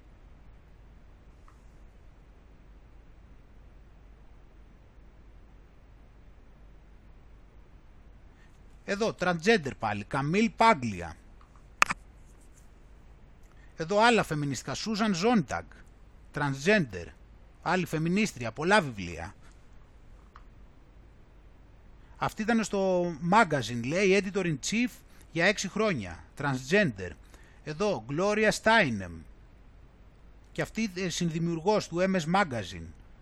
Dorothy Pittman Hughes. Και αυτή, transgender.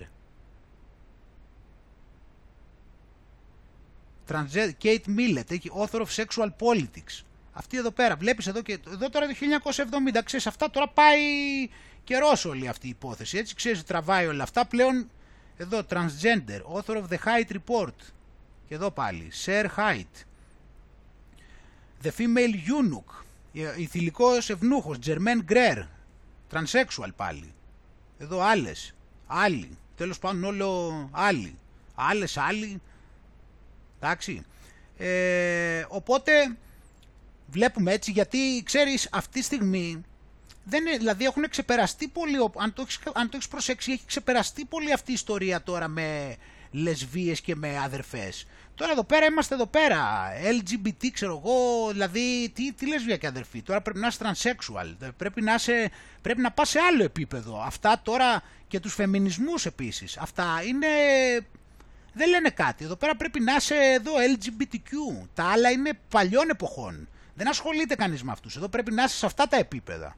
Οπότε λοιπόν, γι' αυτό και βλέπεις πώς οδηγήθηκε όλο αυτό, το εκείνο το σημαντικότερο να προσέξει κάποιος ότι εδώ, αυτή εδώ η κατάσταση, ότι και καλά δηλαδή αυτό έχει κάποια σχέση με θηλυκότητα, πώς προήλθε, αυτή δεν είναι η εξήγηση. Όταν βλέπεις ότι οι, αυτοί που τους όθησαν, αυτοί οι οποίοι είναι ηγέτες, ήταν transsexual, ήταν άντρες, τι περιμένει, τι χαρακτηριστικά θα, δεν θα έχουν δηλαδή έτσι χαρακτηριστικά περίεργα όλο αυτό το αποτέλεσμα, πώς θα είναι; Όταν βλέπεις ότι αυτοί που τους κατεύθυναν είναι αυτοί.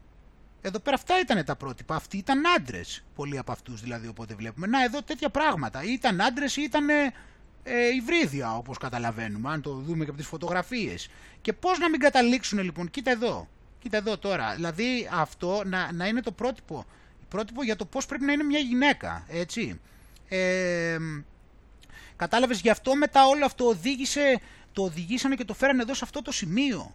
Το φέρανε στο σημείο ότι πρέπει να είσαι εκεί, να κάνεις και αλλαγή φίλου. Κατάλαβες, όλα αυτά ήταν ψηλοπράγματα για αδερφές και τέτοια. Δεν λέγανε τίποτα. Πρέπει να κάνεις εγχείρηση. Μόνο έτσι έχει νόημα. Άμα δεν πας να κάνεις εγχείρηση δεν γίνεται τώρα.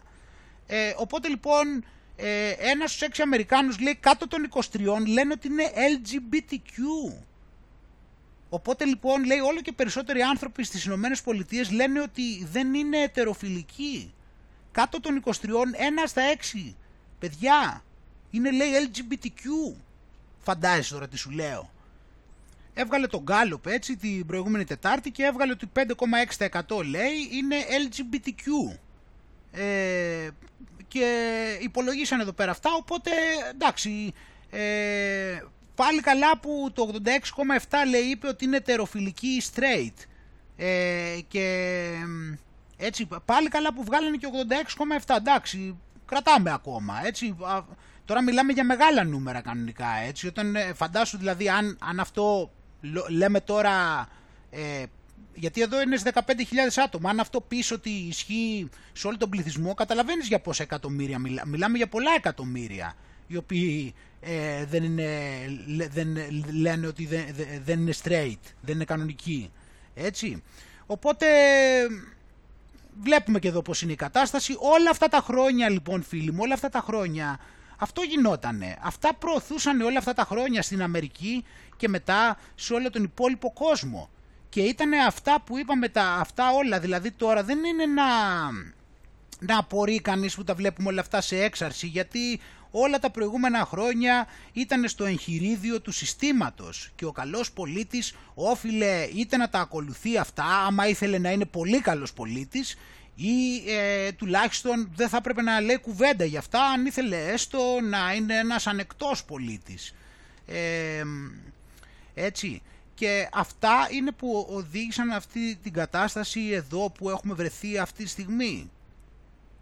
Και πάμε να συνεχίσουμε ε, γιατί θέλω να σου δείξω επίσης, α τώρα να δω, να, είναι το εξής, ότι χθες έδωσε μια συνέντευξη η προχθές, προχθές έδωσε μια συνέντευξη η, η Μέγαν, η πριγκίπισσα, έτσι τώρα, και θέλω να, να, να θα σου, ε, το κάθισα και υποτίτλησα αυτό το μικρό βιντεάκι, το οποίο θα στο βάλω τώρα, γιατί θέλω να, να, να δούμε λίγο το με ποιο τρόπο φτάνει το, στο σημείο το, την προπαγάνδα που ασκούν στον κόσμο και το πώς έχουν κάψει τον κόσμο, δηλαδή το πόσο του κρατάνε το επίπεδο χαμηλό. Πρόσεξε λοιπόν, δες λοιπόν αυτό το βίντεο, στο οποίο έχει πάει στην Oprah Winfrey που έδωσε μια συνέντευξη η Megan τώρα, ε, η πριγκίπισσα και κοίτα τώρα διάλογο. Πρόσχε διάλογο ο οποίος τον έχει βγάλει Guardian και θεωρείται normal αυτό το πράγμα. Πρόσχε λίγο τώρα συζήτηση, δηλαδή και κοίτα τον τρόπο τους κιόλας όμως, να δεις, να δεις και το ύφος. Θα τα σχολιάσουμε όλα όμως. Λοιπόν, πάμε. Concern, concerns and conversations about how dark his skin might be when he's born. Άκουσες εκεί πέρα τι πράγματα, άκουσες και τι χαμός γίνεται, τι ζητήματα εδώ προέκυψαν. Άναυτη. And who, who is having that conversation? Όχι, την έκατσε μιλάμε αυτός που έκανε αυτή την κουβέντα. Τώρα την έχει βάψει μιλάμε. Hold up, hold up. There's Stop several, right now. there's several conversations. There's a about it. conversation Που όπου την έκατσε, που όπου χάλια. with you with Harry. about how dark your baby is going to be. Τι λες ρε παιδί. Potentially, and what that would mean or look like. Άστα τι τράβηξε η κοπέλα. Κοίτα, είδες και το ύφος. Και το ύφος, το κλείσιμο είναι καλό. Concerns and Προσέξτε και το conversations ύφος στο about how κλείσιμο. dark his skin. Απλώς εδώ είναι ενδιαφέρον κιόλας για μία ακόμα φορά ότι ενώ μεν είναι ηθοποιός, ε, παρατηρούμε ότι παίζει άσχημα, δηλαδή άσχημα. Θέλω να πω ότι. Δεν ξέρω να σου πω τι να πω, αφού δεν ξέρω τι είναι υπερβολικό πλέον. Εντάξει, μπορεί να, για κάποιον να θεωρείται ρεαλιστικό, αφού το πιστεύουν ότι αυτό είναι, δεν παίζει θέατρο. Εντάξει, αλλά βλέπεις και το επίπεδο. Δηλαδή, It might be when he's born. είναι δηλαδή. Κοίτα το ύφος. And Who, who is having that conversation? Hold up, hold up. Opa. there's Stop several, right now. con- there's several conversations There's a about it. Conversation with you with Harry. about how dark your baby is going to be; Τι λες τώρα. Potentially, and what that would mean or look like. Κοίτα τώρα. Κοίτα, συντετριμένη. Κοίτα. Φίλοι μου, είναι λογικό, μετά λέμε γιατί φοράνε δύο μάσκες, όταν έχεις κλειδωθεί μέσα στο σπίτι για τόσους μήνες και, και βλέπεις τηλεόραση η οποία αυτό είναι το επίπεδο, μετά θα καταλάβεις ε, και για ποιο λόγο θεωρούν φυσιολογικό το να φοράνε δύο μάσκες. Ε, και τώρα λοιπόν έχουμε αυτόν τον καιρό, έχουμε ε, ταυτόχρονα ξέρεις τους τρώνε γιατί πάντα είπαμε βρίσκανε ε, με τι να τους πιάνουν την προσοχή και τώρα έχουν τον τελευταίο καιρό ασχολούνται με την επαναστάτρια, φεμινίστρια έτσι και σχετικά μαύρη γιατί κατάλαβες είναι πώς είδαμε με τα βρύλ στο Σύνταγμα ότι ε, ήταν ξέρω εγώ συνδυασμός ε, φεμινισμού και μαύρων έτσι και εδώ τώρα όπως είδες είναι το ίδιο είναι φεμινισμού και μαύρων και έχουν βάλει τον άλλον εκεί το χάρι να κάνει τον κολαούζο για να δώσουν αυτή την εντύπωση ότι έτσι πρέπει να είναι ο άντρας. Ε, έτσι, στην νέα τάξη πραγμάτων, ο άντρας πρέπει να είναι σαν τον πρίγκιπα χάρη. Έτσι είναι ο σωστός άντρας. Ε, αυτό το πρότυπο και, η άλλη, και έχει γίνει πρωταγωνίστρια η άλλη. Και μάλιστα να σου δείξω και κάτι άλλο τώρα για να, να δεις πόσο καλά είναι προετοιμασμένοι για μας ε, χωρίς εμάς, πριν από μας και πώς μας τα φέρουν και μας τα πασάρουν όλα και ο μέσος άνθρωπος Πού να τα καταλάβει το μυαλό του, του έχουν ετοιμάσει; Πού να τα καταλάβει φίλοι μου και ο μέσος άνθρωπος; Πού να τα καταλάβει δηλαδή τώρα. Πού να τα σκεφτεί, πού να τα πιστέψει δηλαδή με το αθώο του το μυαλό; Πού να καταλάβει τώρα και να πιστέψει ότι όλα αυτά τα έχουν προετοιμάσει από τόσο παλιά; Εδώ είναι 12 χρονών. Είναι 12 χρονών φίλοι μου. Και δεν είναι απλά ότι είναι 12 χρονών. Είναι ότι είχε κάνει εντύπωση και είχε γίνει γνωστό ότι είχε στείλει σε μια εταιρεία και είχε κάνει λέει παρατήρηση στην εταιρεία επειδή η εταιρεία ε, έβγαζε υποτιμητικά για τις γυναίκες μηνύματα που ήταν τι άλλο, θα, κάτσε να δούμε 12 χρονών στην τηλεόραση λοιπόν I hate my wimpy toilet bowl, please. Commercials, they do say a lot of things that most people don't even notice. Mostly like laundry and dishwashing commercials. Οπότε είπε ότι πολλές φορές λέει τα, οι διαφημίσεις ε, βάζουν και λένε πράγματα που οι άνθρωποι δεν τα καταλαβαίνουν. Ναι. The gloves are coming off. Οι οποίες έχουν να κάνουν με καθαριότητα και όλα αυτά. Οπότε λέει οι γυναίκες ε, αντιμετωπίζουν τις, ε, τις βρωμιές αυτές εκεί τα λιπίδια με, το, με εκείνο εκεί το απορριπαντικό. Κοίτα. Το είδες; Και το είδες και το ύφος Γκρέτα Θούνμπεργκ πα, παρεπιπτόντος. Όταν το άκουσα λέει αυτή τη διαφήμιση νευρίασα. Το βλέπεις πως τα είχαν ετοιμάσει όλα και την η Γκρέτα Τούνμπεργκ ότι είναι απλά μια συνέχεια. And I said, wait a minute, how could somebody say that? I think I'll write a letter. Οπότε δεν το ανέχτηκε που, είχε, που είχαν βγάλει αυτό και είπε τέτοια κουβέντα, είπε ότι οι γυναίκες αντιμετωπίζουν τα λύπη και έγραψε λέει γράμμα στο Procter Gamble. Procter Gamble, Procter Gamble Company, Cincinnati, Ohio. Dear Sir, last week at my school we decided to watch the news for social studies. While through the channels we saw a commercial for the new Ivory Clear dishwasher. Και λέει, στο, και λέει κύριε πρόεδρε, λέει εμείς στο σχολείο λέει είδαμε τη διαφήμιση και όπως είδαμε, είδαμε τη διαφήμιση για το Ivory Clean Dishwashing. Ναι και για να δούμε. In the commercial they said women are battling grease, meaning only women do dishes. Και, και έλεγε λοιπόν λέει, μέσα στη διαφήμιση ότι οι γυναίκες, ότι, λέει, οι γυναίκες παλεύουν λέει, με, τα, με τα λύπη, ε, πράγμα που ήταν προσβλητικό γιατί λέει, ε, σημαίνει ότι μόνο οι γυναίκες λέει, ε, πλένουν τα πιάτα. Ε, λοιπόν, εντάξει, τώρα ε, πιστεύω ότι ελπίζω ότι έχουμε ένα ελάχιστο IQ, να καταλάβουμε τώρα τι είναι αυτά τα πράγματα. Πλέον τα έχουμε φάει στη μάπα. Ε, απλώς ήταν 12 χρονών και την είχαν ετοιμάσει όπως βλέπεις από τότε την είχαν βγάλει μπροστά και με τέτοιου είδους ρόλο. Δεν είναι μόνο δηλαδή ότι την είχαν βάλει στη συνείδηση των ανθρώπων, στο υποσυνείδητο, σαν κάτι γνωστό, αλλά το είχαν βάλει και σαν κάποια που μάχεται για τα γυναικεία δικαιώματα. Και μετά τότε κάποιοι αναρωτιόντουσαν πώς γίνεται ο Χάρη, πώς γίνεται στο τέτοιο να μην βάλουν κάποια η οποία είναι λευκή και να παντρευτεί αυτή. Και βλέπουμε ότι φαινόταν από τότε βέβαια όσοι ήμασταν στα πράγματα καταλαβαίναμε ότι, ήτανε, ότι θέλανε να εξυπηρετήσουν μια ατζέντα η οποία θα είχε να κάνει με αυτά που λέει το εγχειρίδιο τα οποία είπαμε έχει λαθρομετανάστευση σχέδιο Καλέργη μαύρους δηλαδή στις χώρες των λευκών, αντικατάσταση πληθυσμών και δεύτερον ε, το να μην υπάρχουν άντρες, δηλαδή το να θεωρείται ο άντρας χάρη και επίσης να μην υπάρχουν γυναίκες ε, γιατί θα πρέπει, είπαμε, αυτό, αυτά τα, αυτές που θεωρούνται φεμινίστρες πρέπει να είναι το έτσι είναι οι γυναίκες, ξέρω εγώ. Και αυτός είναι ο τρόπος να σκέφτονται και πολλά άλλα τώρα, πολλά άλλα.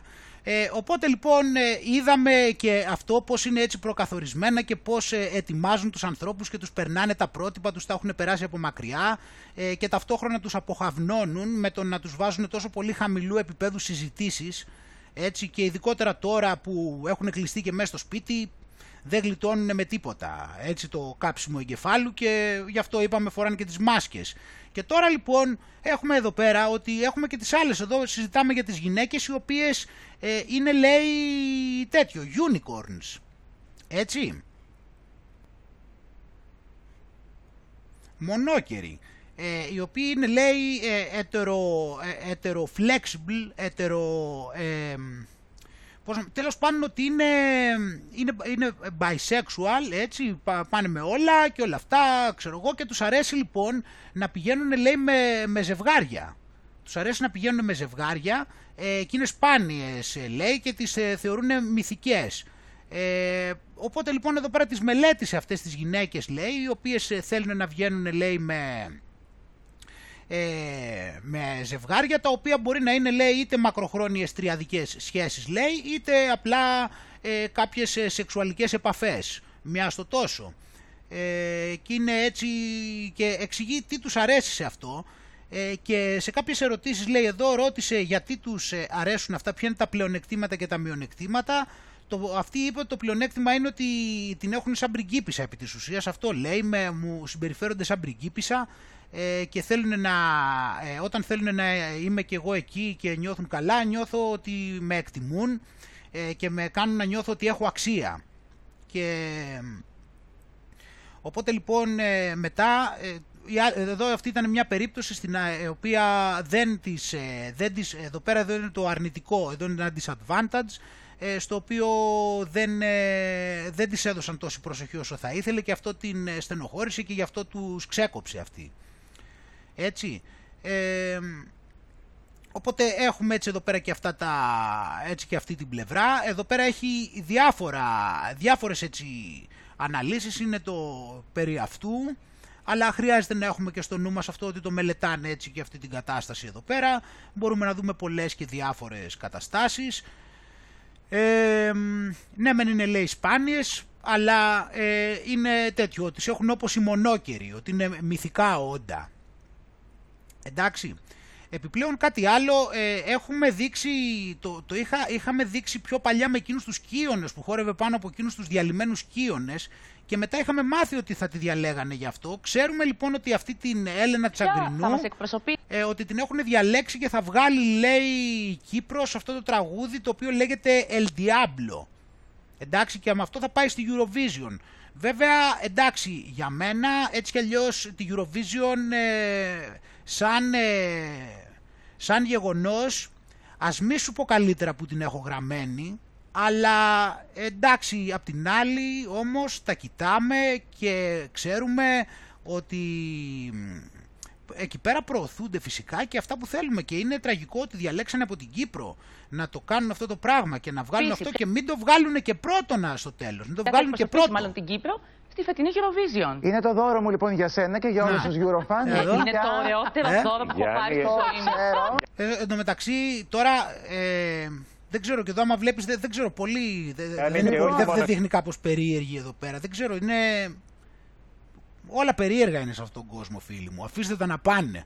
Άστα να πάνε. Ε, δεν ξέρω τι να πω πιο περίεργο. Εδώ σου φαίνεται αυτό εδώ πέρα, αυτό το πρόσωπο εδώ πέρα σου φαίνεται. Είναι και για μας. Κοίτα, κοίτα. Εδώ λοιπόν ανακοινώνουμε πρώτη αυτό εδώ, φορά το δεξιά εδώ φαίνεται νορμάλ αυτή η κατάσταση που θα εκπροσωπήσει την Κύπρο στη Eurovision Καλά για αριστερά δεν συζητάμε. Είναι η Έλενα Τσαγκρινού Πρέπει να σου πω ότι το ήξερα από χθες τι 11 το βράδυ και ειλικρινά ήθελα να βγω. Εδώ, εδώ, κοίτα εδώ, κοίτα εδώ. Κοίτα βίντεο κλιπ εδώ δεξιά. Κοίτα βίντεο κλιπ.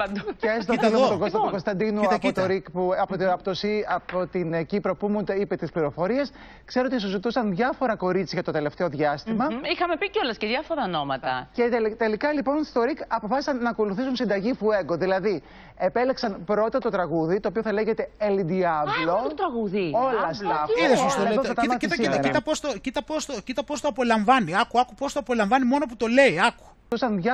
Επέλεξαν πρώτα το τραγούδι, το οποίο θα λέγεται El Diablo. Α, το τραγούδι. Όλα στα Όλα εδώ θα τα μάθει σήμερα. μου μας συγκινείς. Δηλαδή είναι αυτό που λέμε ο διάβολος. Και επέλεξα λοιπόν ένα διαβολοκόριτσο, την Έλενα Τσαγκρινού, για να πάει στη Eurovision για την Κύπρο. Να πω ότι είναι, είναι φανταστικό παιδί η Έλληνα Τσαγκρινού. Εξαιρετική, ανέμορφη, με φανταστική φωνή, καλλιτεχνάρα.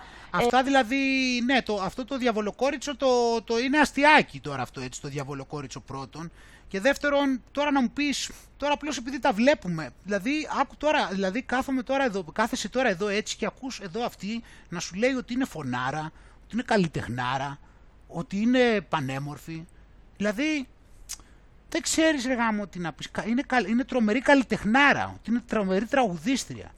Δηλαδή, είναι φοβερή τραγουδίστρια. Ε, μπράβο, τρομερή είναι καλλιτέχνηδα επιλογή. Ε, τι θα είναι μπαλάντα, θα είναι; Όχι, φαντάζομαι. Όχι, είναι, είναι συνταγή φουέγκο με την έννοια ότι είναι αγγλικό, ναι. έχει και ισπανικό το El Diablo. Εντάξει. Ε, Απλώς αυτό το έχουν μάθει πολύ. Αυτό δεν είναι που βγήκε τώρα. Απλά εντάξει, τώρα τα, τα και λες μετά, δηλαδή από παντού το βάλανε τώρα. Θέλουν να το βάλουν και για εκπροσώπηση. Κοίτα εδώ πέρα άλλο. Εδώ έχουμε λοιπόν το Satanic Temple στο Τέξας. Έχουμε ξαναδείξει για το Satanic Temple, για την εκκλησία του Σατανά στο Τέξας, στη Μασαχουσέτη. Και μάθαμε λοιπόν, εδώ μαζεύουν χρήματα διότι θα κάνουν μήνυση, ε, έκαναν μάλλον μήνυση στην, ε, εκεί στο, στην περιοχή τους σε σχέση με το, ε, πώς το λένε, σε σχέση με τις εκτρώσεις και θέλουν λέει και ζητούν να μην απαγορεύονται οι εκτρώσεις. Έτσι. Οι, αυτά εδώ πέρα τα παιδιά. Οπότε και πρέπει να μαζεύουν και χρήματα, ούτως ώστε να, να μαζέψουν τα χρήματα για να αποφευθεί και να, το να απαγορεύονται οι εκτρώσεις, να μπορούν να, να δολοφονούν ανεξέλεγκτα, να μην υπάρχει κανένα πρόβλημα, ε, γιατί ξέρεις τώρα και το αφεντικό θέλει και τις θυσίες του τώρα. Δεν μπορεί να τα αφήσουμε νηστικό, θα κάνουμε ό,τι μπορούμε. Ε, η πλάκα είναι ότι μαζεύουν και λεφτά βέβαια, λες και το αφεντικό δεν έχει αρκετά. Αλλά έτσι πρέπει να φαίνεται, έτσι δεν πρέπει να φαίνεται. Πρέπει να φαίνεται ότι προσπαθούν, ότι είναι ανεξάρτητοι. Πρέπει να φαίνεται όλοι άμα δεις, όλοι του, όλοι του κατεστημένου, όπου βλέπεις πολύ συχνά έτσι υπάρχει και κάπου έτσι να, να, να, να στηρίξεις, να, να μπορέσεις να βοηθήσεις, γιατί κάνουν ανεξάρτητο αγώνα και πρέπει κάποιος έτσι να τους βοηθήσει. Ενώ ξέρεις από πίσω, ενώ ξέρουμε όλοι από πίσω τι μεγάλη επιδότηση έχουν και όσοι θέλουν, αλλά πριν είναι για να δίνεται η εντύπωση στο Matrix ότι γίνεται κάποιο είδους προσπάθεια, έτσι. Και πηγαίνοντας προς το τέλος, σιγά σιγά φίλοι μου, ε, δεν ξέρω κατά πόσο έχουμε προβληματιστεί αρκετά σε σχέση με το ζήτημα αυτό που έχει γίνει με τα νερά. Ε, δηλαδή, έχω, δηλαδή παρατηρούμε, πάμε να δούμε λίγο εδώ πέρα και τώρα και αυτό, δηλαδή και, πώς να σου πω, κάτσε να δούμε, ε, έχουμε ότι ε, το, εδώ το φέρεις και τρόμος σε όλη την Ελλάδα από την υποχώρηση της στάθμης της θάλασσας. Οπότε βλέπουμε ότι σε όλη την Ελλάδα και έχουμε μάθει σε όλη τη Μεσόγειο ότι η θάλασσα έχει υποχωρήσει σε πολύ μεγάλο βαθμό. Ε, και, κάθε, και φαίνεται ότι κάθε μέρα γίνεται όλο και περισσότερο. Εδώ είναι φωτογραφίες από το καβούρι το οποίο ποιος μπορούσε να διανοηθεί ότι θα πηγαίναμε ποτέ σε αυτό το νησάκι με τα πόδια; Ποιος μπορούσε να το διανοηθεί; Ε, και μιλάμε σε όλη την Ελλάδα από την Κεφαλονιά μέχρι την Αρτέμιδα ε, βλέπουν την, την υποχώρηση της θάλασσας. Ε, και τώρα εδώ πέρα, έτσι βλέπουμε εδώ δηλαδή, εδώ είναι στο Καβούρι. Εδώ παράδειγμα υπάρχουν πάρα πολλά σημεία. Εδώ έχουμε το φαινόμενο της άμποτης αποκάλυψε λέει το λιμάνι της αρχαίας Μαρόνιας.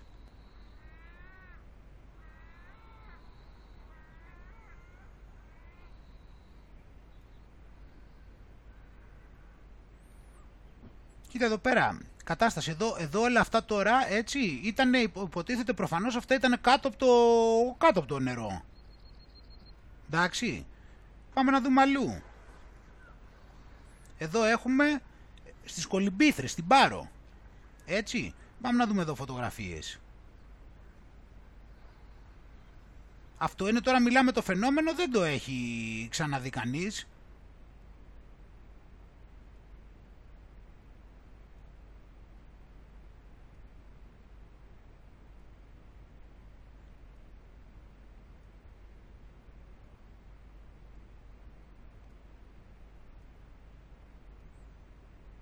Κοίτα εδώ πέρα πράγματα. Και μετά ψάχνουμε να βρούμε λοιπόν, γιατί από τέτοια στιγμιότυπα υπάρχουν από όλη την Ελλάδα δηλαδή, αλλά ψάχνουμε να βρούμε τώρα ποιος μπορεί να είναι ο λόγος που συνέβη αυτό, γιατί εδώ μιλάμε για κάτι τρομερό. Πάμε να δούμε λοιπόν τι λένε οι ειδικοί. Και λέει εδώ ότι ψάχνουμε να βρούμε τους λόγους. Και λέει ο ένας, λέει εδώ πέρα για να δούμε. Ε, η ατμοσφαιρική πίεση λέει κοιμάνθηκε σε τιμές πάνω από 1021 H Pascal, πράγμα που σημαίνει μια υποχώρηση της μέσης στάθμης της θάλασσας κατά 0,21. Ε, οπότε, δηλαδή, δηλαδή τώρα μας λέει πρώτον ότι φταίει το υψηλό βαρομετρικό. Σε αυτό το επίπεδο, δηλαδή αυτό το βαρομετρικό δεν έχει ξαναγίνει.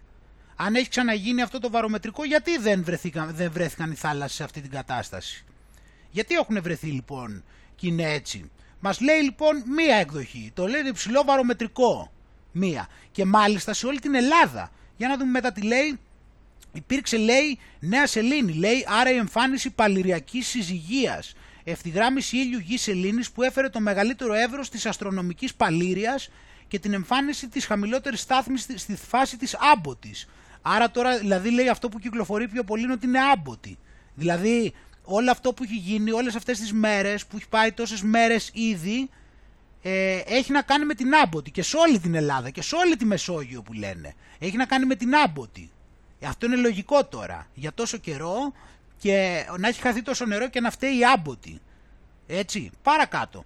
Η πτωτική, παράλληλα λέει, η πτωτική τάση της θάλασσας εξηγείται από την επίδραση των έντονων βορείων ανέμων που επικράτησαν στη Μεσόγειο Οπότε μετέφεραν μάζες νερού προς τις νότιες ακτές. Α, εκεί σε παρουσίασε άνοδο. Καλά. Πού την παρουσίασε την άνοδο; Οπότε φταίει τώρα, δηλαδή, αν, αν ε, παρουσίασε τόση άνοδο, τότε θα έπρεπε να έχει φτάσει. Αν εδώ δηλαδή ανέβει τόσο, θα πρέπει να πάει στα σπίτια αντίστοιχα. Τι, είχαν τίποτα πλημμύρες, τι, πού έχει πάει εκεί, ποιος το έδειξε; Εδώ βλέπουμε οι βάρκες έχουν μείνει στο. Έχουν μείνει εδώ πέρα πάνω στη λάσπη. Αλλά το θέμα είναι, πάμε να δούμε για κάποιον άλλον εδώ. Εδώ μας δείχνει τον, ε, ποιος είναι εδώ πέρα, ε, έχει έναν άλλον τον κύριο Λέκα και λέει είναι ένα φαινόμενο που δεν είναι επικίνδυνο λέει ε, και παρατηρείται όμως όπως σου λέω σε όλη τη Μεσόγειο και λέει για 40 60 εκατοστά κάτω ενώ αυτοί που έχουν ελέγξει έχουν δει ότι είναι πολύ περισσότερο από αυτό. Ε, και δεν έχει ξαναεμφανιστεί βέβαια λέει και το φαινόμενο οφείλεται στην ατμοσφαιρική κυκλοφορία. Α, η ατμοσφαιρική κυκλοφορία είναι τελικά. Ε, οπότε στις υψηλές πιέσεις ε, οδηγούνται σε αυτή τη χαμηλή στάθμη όταν έχει υψηλές πιέσεις. Και τις επόμενες μέρες θα αλλάξει η ατμοσφαιρική κυκλοφορία και σταδιακά θα επανέλθει. Α, επίσης είναι και αυτό που είπαμε, έτσι. Είναι η κίνηση των πλανητών ε, που έχει σχέση και της Ελλήνης. Τώρα ξαφνικά κάτι έγινε και ξαφνικά άρχισαν και κινούνται περίεργα αυτοί οι πλανήτες και τραβάνε τα νερά και πηγαίνουν και κρύβουν και ρουφάνε τα νερά. Εγώ, ξέρεις, την πρώτη μου υποψία ήταν ότι έφταιγε το ότι είχαν πεθάνει τα νερά από κοροϊδοϊό. Αλλά τώρα οι ειδικοί το εξήγησαν και είπαν ότι δεν είναι ο κοροϊδοϊός, αλλά είναι ένα συνδυασμός μεταξύ ε, του ζωδίου των πλανητών και του ζωδίου του νερού και του ζωδίου του πνεύματος του νερού μάλλον και ταυτόχρονα ήταν και η ατμοσφαιρική πίεση μαζί με το δροσερό αεράκι. Το θέμα είναι φίλοι μου ότι αυτοί μας λένε ότι αυτό θα επανέλθει σύντομα και θέλω να δω. Θα επανέλθει σύντομα γιατί εδώ ε, ο Τσελέντης που δείχνει μας λέει πότε λέει ότι λέει για πολύ σύντομα. Νομίζω το λέει και εδώ πέρα. Ε, επειδή το έχει ελέγξει και πού είναι το σημείο κάπου λέει κιόλας ότι δεν θα διαρκέσει για πολύ θα πρέπει τις επόμενες μέρες να επανέλθει. Εντάξει. Ε, Οπότε να μην ανησυχούμε. Όλο αυτό είναι κάτι συνηθισμένο. Περιμένουμε λοιπόν να δούμε τον επόμενο καιρό που έχει ε, το νερό να επανέρχεται. Αλλιώς θα ελπίζω να μην μπούμε σε καμία κατάσταση στην οποία θα, γίνουμε, θα είναι συνωμοσιολόγος όποιος λέει ότι έχει κατέβει το νερό και όποιος δεν βλέπει ότι το νερό είναι κανονικά να θεωρείται συνωμοσιολόγος ή μήπως να πάμε σε κάτι άλλο και να μας πούνε ότι τελικά ήταν φυσιολογικό να μειωθεί το νερό. Εντάξει. Οπότε αυτό είναι νομίζω ένα σημαντικό θέμα και μάλιστα λογικό είναι και να προβληματιζόμαστε και πού είναι αυτό το νερό. Έτσι, πού, ναι, πού έχει πάει; Δεν, δεν βλέπω να παίρνουμε απαντήσεις και εμείς περιμένουμε γιατί έτσι όπως πάει το πράγμα σε λίγο θα πηγαίνουμε στην Έγινα με ποδήλατο. Έτσι όπως πάει το πράγμα. Γιατί κάθε μέρα το νερό μειώνεται λένε. Και εκεί που μειώνεται το νερό έχουμε να μας λέει ο ένας ότι φταίει ο πλανήτης και οι πλανήτες και ο άλλος μας λέει ότι φταίει η άμποτη και τέτοια πράγματα και δεν μας δίνουν καμία εξήγηση και μου φαίνεται ότι την έχουν, έχουν μπερδευτεί και θέλω να δω τι θα μας εξηγήσουν τον επόμενο καιρό άμα δεν επανέρχεται το νερό. Έχουμε το νου μας, να δούμε. Γιατί βλέπουμε ότι τους πέφτουν πολλά μαζεμένα τον τελευταίο καιρό. Τους πέφτουν διάφορα μαζεμένα και δεν μπορούν να τα ελέγξουν. Και βγάζουν τα δικά τους χαρτιά και μας βάζουν μία με τους κουφοντίνες, μία με, τους, ε, με, τα, με το κλέφτες και αστυνόμοι τώρα το τελευταίο, πιο πριν με τις κακοποιήσεις, ξέρεις τώρα είναι και παλιό οι κακοποιήσεις, ξέρεις γιατί τώρα είμαστε στον αστερισμό του κουφοντινοκλεφτών και αστυνόμων αυτή, αυτές τις μέρες. Ε, οπότε βγάζουν όλα τα χαρτιά, εντάξει μετά λογικά δεν πρέπει να ρίξουν και κανένα εξωγήινο, άμα προλάβουν. Προσπαθούν να τραβήξουν λοιπόν τα φώτα και ταυτόχρονα εμείς ξέρουμε ε, το κυριότερο όπλο τους η, η πανδημαγωγία όλο και, και αδυναμώνει. Πάμε να δούμε και εδώ πέρα. Το κλείσανε το μαγαζί λέει και ας ήταν και γεμάτο. Είμαι η Αγγελική Βάιλα. Ήρθα χτες το βράδυ στις 11.30 με υψηλό πυρετό στο Ασκληπείο Βούλας σύμφωνα με τις οδηγίες του ΕΟΔΗ. Δεν θα νοσηλευτώ και από τις 5 η ώρα περιμένω να έρθει να με παραλάβει ασθενοφόρο για να με επιστρέψει σπίτι μου. Έχει λήξει η εφημερία, βλέπετε όλα τα άδεια κτίρια, είμαι μόνη μου μαζί με έναν άλλο ασθενή, δεν υπάρχει ούτε νοσηλευτικό προσωπικό ούτε τίποτα, έχουν όλα κλειδώσει. Και μας έχουν παρατημένους. Από τις 5 το πρωί, 8 έληξε η εφημερία. Και από εκείνη την ώρα είμαστε ολομόναχοι. Κοροϊδεύουνε, λένε ότι θα έρθει να μας πάρει βανάκι του Ιδίκα και πριν λίγο μου είπανε ότι ήρθε αλλά δεν μας βρήκανε και έφυγε. Ενώ μιλήσαμε με την πύλη και ποτέ δεν εμφανίστηκε γαμώ το κέρατό τους, γαμώ την ετοιμασία του συστήματος υγείας για να δεχθεί τους ασθενείς της πανδημίας, τα χάλια τους, ντροπή. Αν εγώ ή ο άλλος ο άνθρωπος λιποθυμίσουμε, ποιος έχει την ευθύνη; Ε, βέβαια σου έχει ανέβει ο πυρετός τόσες ώρες μόνοι μας. Οπότε, ξέρεις, το συμπέρασμα, το συμπέρασμα από εδώ καταλαβαίνεις ποιο είναι τώρα, έτσι. Το συμπέρασμα είναι ότι ε, τα, το, τα νοσοκομεία είναι σχεδόν άδεια, απλώς επειδή μπορεί να μην είναι εντελώς άδεια και να, να έχουν και κανένα δυο... Ε, επειδή μπορεί να μην είναι και εντελώς άδεια και να έχουν και κανένα δυο εκεί πέρα και κανένα δυο ασθενείς, σιγά μην καθόμαστε σου λέει εδώ για κανένα δυο ασθενείς και σιγά μην στέλνουμε και το βαν Οπότε δηλαδή γιατί ζηλεύουν, γιατί υπάρχουν άλλα νοσοκομεία που δεν υπάρχουν ούτε κανένα δυο ασθενείς. Οπότε βλέπουν τους άλλους που είναι όλοι άνετοι και σου λέει σιγά μην καθόμαστε εμείς εδώ για κάνα δυο ασθενείς και οι άλλοι να κάθονται και να μην κάνουν τίποτα χωρίς να έχουν κανέναν. Φαντάζεσαι τώρα σε τι σημείο έχουν φτάσει. Δηλαδή εκεί πέρα σε αυτό μάλλον ήταν και οι περισσότεροι. Γιατί έγινε θέμα, γιατί τους ψάχνανε. Ενώ στα άλλα δεν είναι και κανείς να ψάξει και τους γιατρούς που πίνουν το καφεδάκι. Οπότε λοιπόν ε, και όπως πηγαίνουμε λοιπόν για το κλείσιμο και συζητάμε για αυτές τις πανδημίες και όλα αυτά τα κόλπα ε, θέλω να σου δείξω λιγάκι και για το διαβατήριο εμβολιασμών. Θέλω να δούμε, αν δεν έχεις δει λιγάκι, τι δήλωσε ο υπουργός Τουρισμού, ο κύριος Θεοχάρης, για το, για το σκοπό που έχει για το καλοκαίρι. Κοίτα λοιπόν τώρα. Θα σου βάλω δημοσίευμα τώρα από την Guardian. Δεν ξέρω, δεν έχω κοιτάξει ακριβώς αν το έχουν, τι έχει γίνει στην Ελλάδα και κάποιος θα το έχει βγάλει προφανώς βέβαια. Οπότε λοιπόν λέει ότι, κοίτα, ε, σκοπεύει να δεχθεί τουρίστες από τις 14 Μαΐου η Ελλάδα και πρόσχε λιγάκι εδώ. Η χώρα λέει θα υποδεχθεί ανθρώπους που έχουν εμβολιαστεί ή έχουν αντισώματα ή αρνητικό τεστ κοροϊδοϊού λέει ο Θεοχάρης έτσι. Οπότε εδώ πέρα δεν τους λέει τίποτα όπως βλέπεις για πιστοποιητικά απαραίτητος. Τους λέει εδώ αν έχουν αντισώματα επίσης ότι δηλαδή να πούνε ότι το έχουν περάσει τον ιό. Και ε, ή αρνητικό τεστ όπως είναι τώρα δηλαδή. Εντάξει. Και, τους, και θα δεις εδώ πέρα ότι σκοπεύουμε και ότι σκοπεύουμε λέει 14 Μαΐου να ανοίξουμε στους τουρίστες ε, το οποίο αυτό το είπε στο IBT Berlin Tourism Fair το οποίο είναι από τα, το μεγαλύτερο στον κόσμο.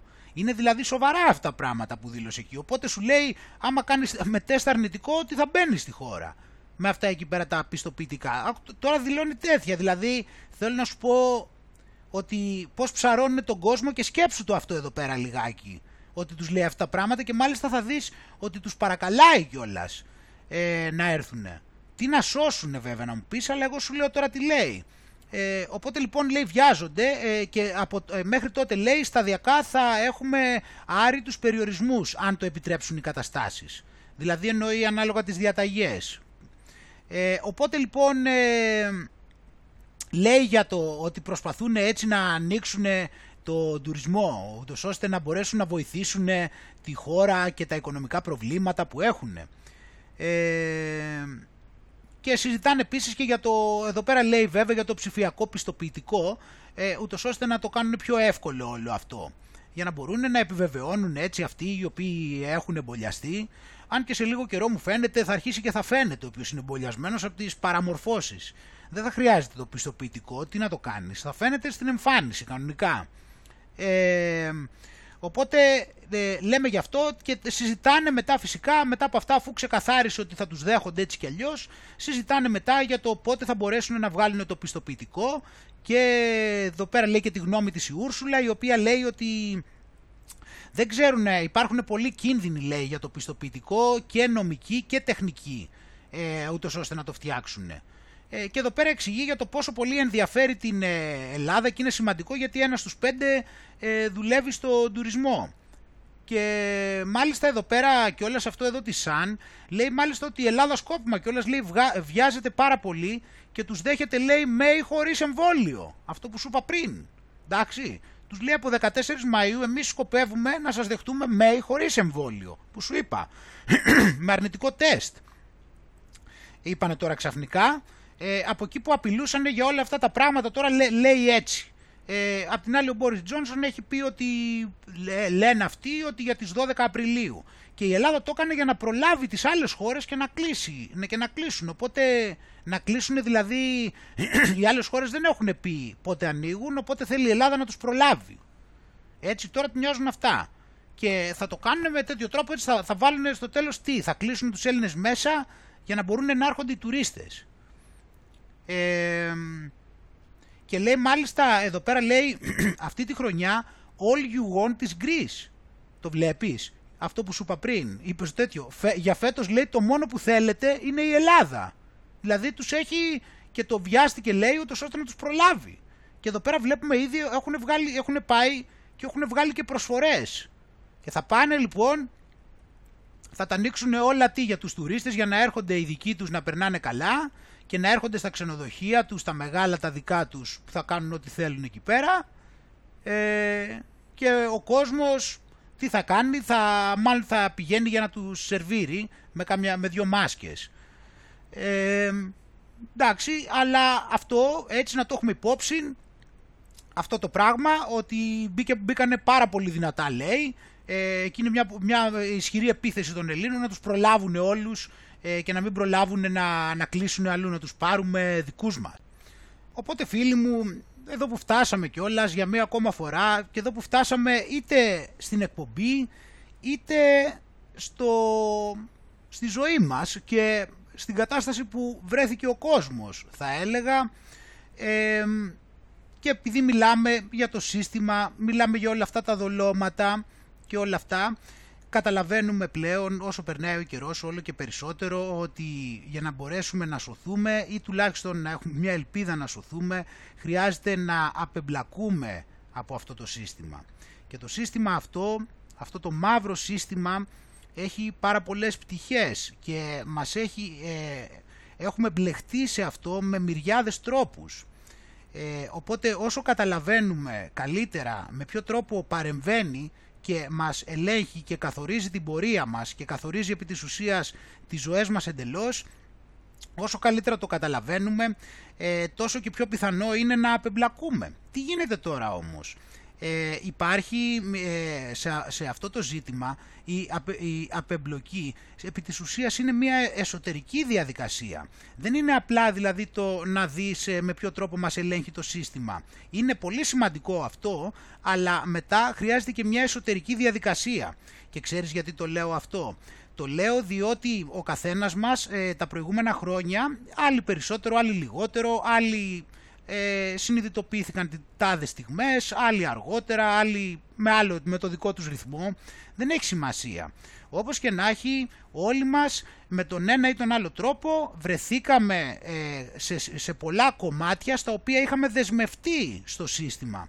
Και ακόμα και τώρα προφανώς γιατί έτσι είχε γίνει μας δέσμευσαν σε σημείο να μπορούν να μας κάνουν πράγματα και εμείς να μην μπορούμε να βγούμε γιατί είμαστε εξαρτημένοι οπότε επί της ουσίας αυτό που κάνει είναι να μας ε, ασκεί έναν άτυπο εκβιασμό, ο οποίος εκβιασμός σε μεγάλο βαθμό τον έχουμε ανεχτεί ψυχολογικά εμείς. Δηλαδή εμείς έχουμε σταθεί και έχουμε ε, χρησιμοποιήσει για να νιώθουμε καλύτερα κομμάτια τα οποία πήραμε μέσα από το σύστημα. Τι θέλω να πω; Κάποιος ε, έχει μια σημαντική δουλειά σε αυτό εδώ το σύστημα και επειδή έχει μια σημαντική δουλειά, σημαντική θέλω να πω για τα δεδομένα του συστήματος ε, και από αυτό παίρνει κάποια ικανοποίηση ότι αυτό τον κάνει να νιώθει ότι έχει κάποια αξία και αυτό του ανεβάζει έτσι την αυτοπεποίθηση να το θέσω έτσι ε, σε αυτήν την περίπτωση αυτός ο άνθρωπος είναι δύσκολο να απεμπλακεί από αυτό γιατί θα πρέπει να αποδεχτεί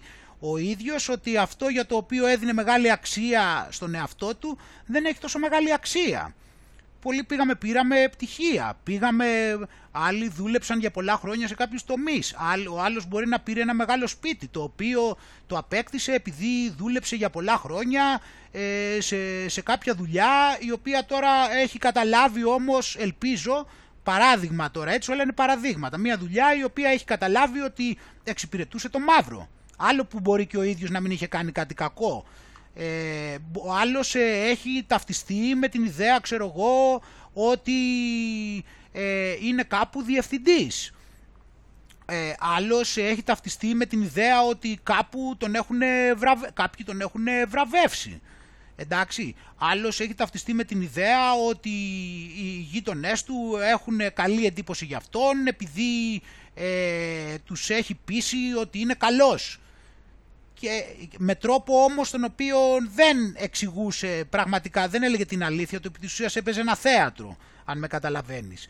Το θέμα είναι, ελπίζω ότι γίνομαι κατανοητός, ότι αυτή τη στιγμή θα χρειαστεί λοιπόν να, να και εκεί με αυτά υπάρχουν κάποιες ταυτίσεις που έχουμε, κάποια εγώ τα οποία ικανοποιούνται. Οπότε για να προχωρήσουμε παραπέρα και να απεμπλακούμε θα χρειαστεί πολλές φορές να τα απαρνηθούμε αυτά τα πράγματα και αυτά τα οποία χρησιμοποιήσαμε αλλά τώρα αναγνωρίσαμε ότι δεν ήταν τόσο ουσιαστικά όσο μας έκανα να πιστεύουμε για να προχωρήσουμε θα πρέπει να τα απαρνηθούμε και μαζί και με την αξία που θεωρούσαμε ότι παίρναμε επειδή νομίζαμε ότι αυτά είχαν αξία αν με καταλαβαίνεις. Μόνο όμως έτσι μπορούμε να προχωρήσουμε. Όταν αυτά τα οποία μας έδωσαν για να μας γλυκάνουν το χάπι και να συμμετάσχουμε και να προωθήσουμε και να τα αφήσουμε όλα τα εγκληματικά που γίνεται να γίνονται, θα πρέπει να τα απαρνηθούμε γιατί ήταν εξ αρχής βρώμικα και να προχωρήσουμε παραπέρα σε, σε ένα δρόμο ο οποίος είναι πιο συνειδητός και πιο ανεξάρτητος από αυτούς οι οποίοι, από το δρόμο τον οποίο τον έχουν φτιάξει για να μπορούν από παντού να μας έχουν αλυσοδεμένους και εξαρτημένους και να μας εκβιάζουν και να μας επιβάλλουν πράγματα και λόγω των συνθήκων εμείς να μην μπορούμε να τα αρνηθούμε. Γιατί έτσι λειτουργεί Έχουν πιάσει όλους τους πόρους, έχουν πάει, έχουν πιάσει την νόησή μας και έχουν παρασύρει την νόησή μας σε τέτοιο βαθμό που ξέρεις τι γίνεται. Νομίζουμε ότι για να έχουμε αξία πρέπει μέσα στο σύστημά τους να πάρουμε κάτι και να μας πούν μπράβο το σύστημά τους για να νιώσουμε εμείς καλά. Καταλαβαίνεις πόσο τρομερό είναι αυτό το λάθος που γινόταν τόσα χρόνια. Όταν όμως αρχίζεις να πιστεύεις στο Θεό φυσικά, ακολουθείς τον Χριστό και είσαι και αυθεντικός που είναι σημαντικό, να είσαι αυθόρμητος, να είσαι ο εαυτός σου και ο εαυτός σου όχι με την εγωιστική έννοια, αλλά ο κάθε άνθρωπος είναι διαφορετικός, έχει τον τρόπο του, την, την, την, τις εμπειρίες του, τα βιώματά του, τις γνώσεις του, το δρόμο του γενικώς. Ο καθένας έχει το, το στυλ του, αυτό εννοούμε αυθεντικός. Ενώ όταν θες να πάρεις από κάπου επιβεβαίωση, δεν μπορείς να είσαι αυθεντικός, γιατί προσπαθείς να προσαρμόσεις τον τρόπο σου με τέτοιο τρόπο που θα είσαι ικανοποιητικός για τον άλλον. Όχι για σένα. Εσύ δηλαδή, εσύ, εσύ δηλαδή θα πιέζεσαι και στην ουσία θα το κάνεις όλο αυτό μόνο και μόνο για να σου πει μπράβο το σύστημα τους, το μαύρο.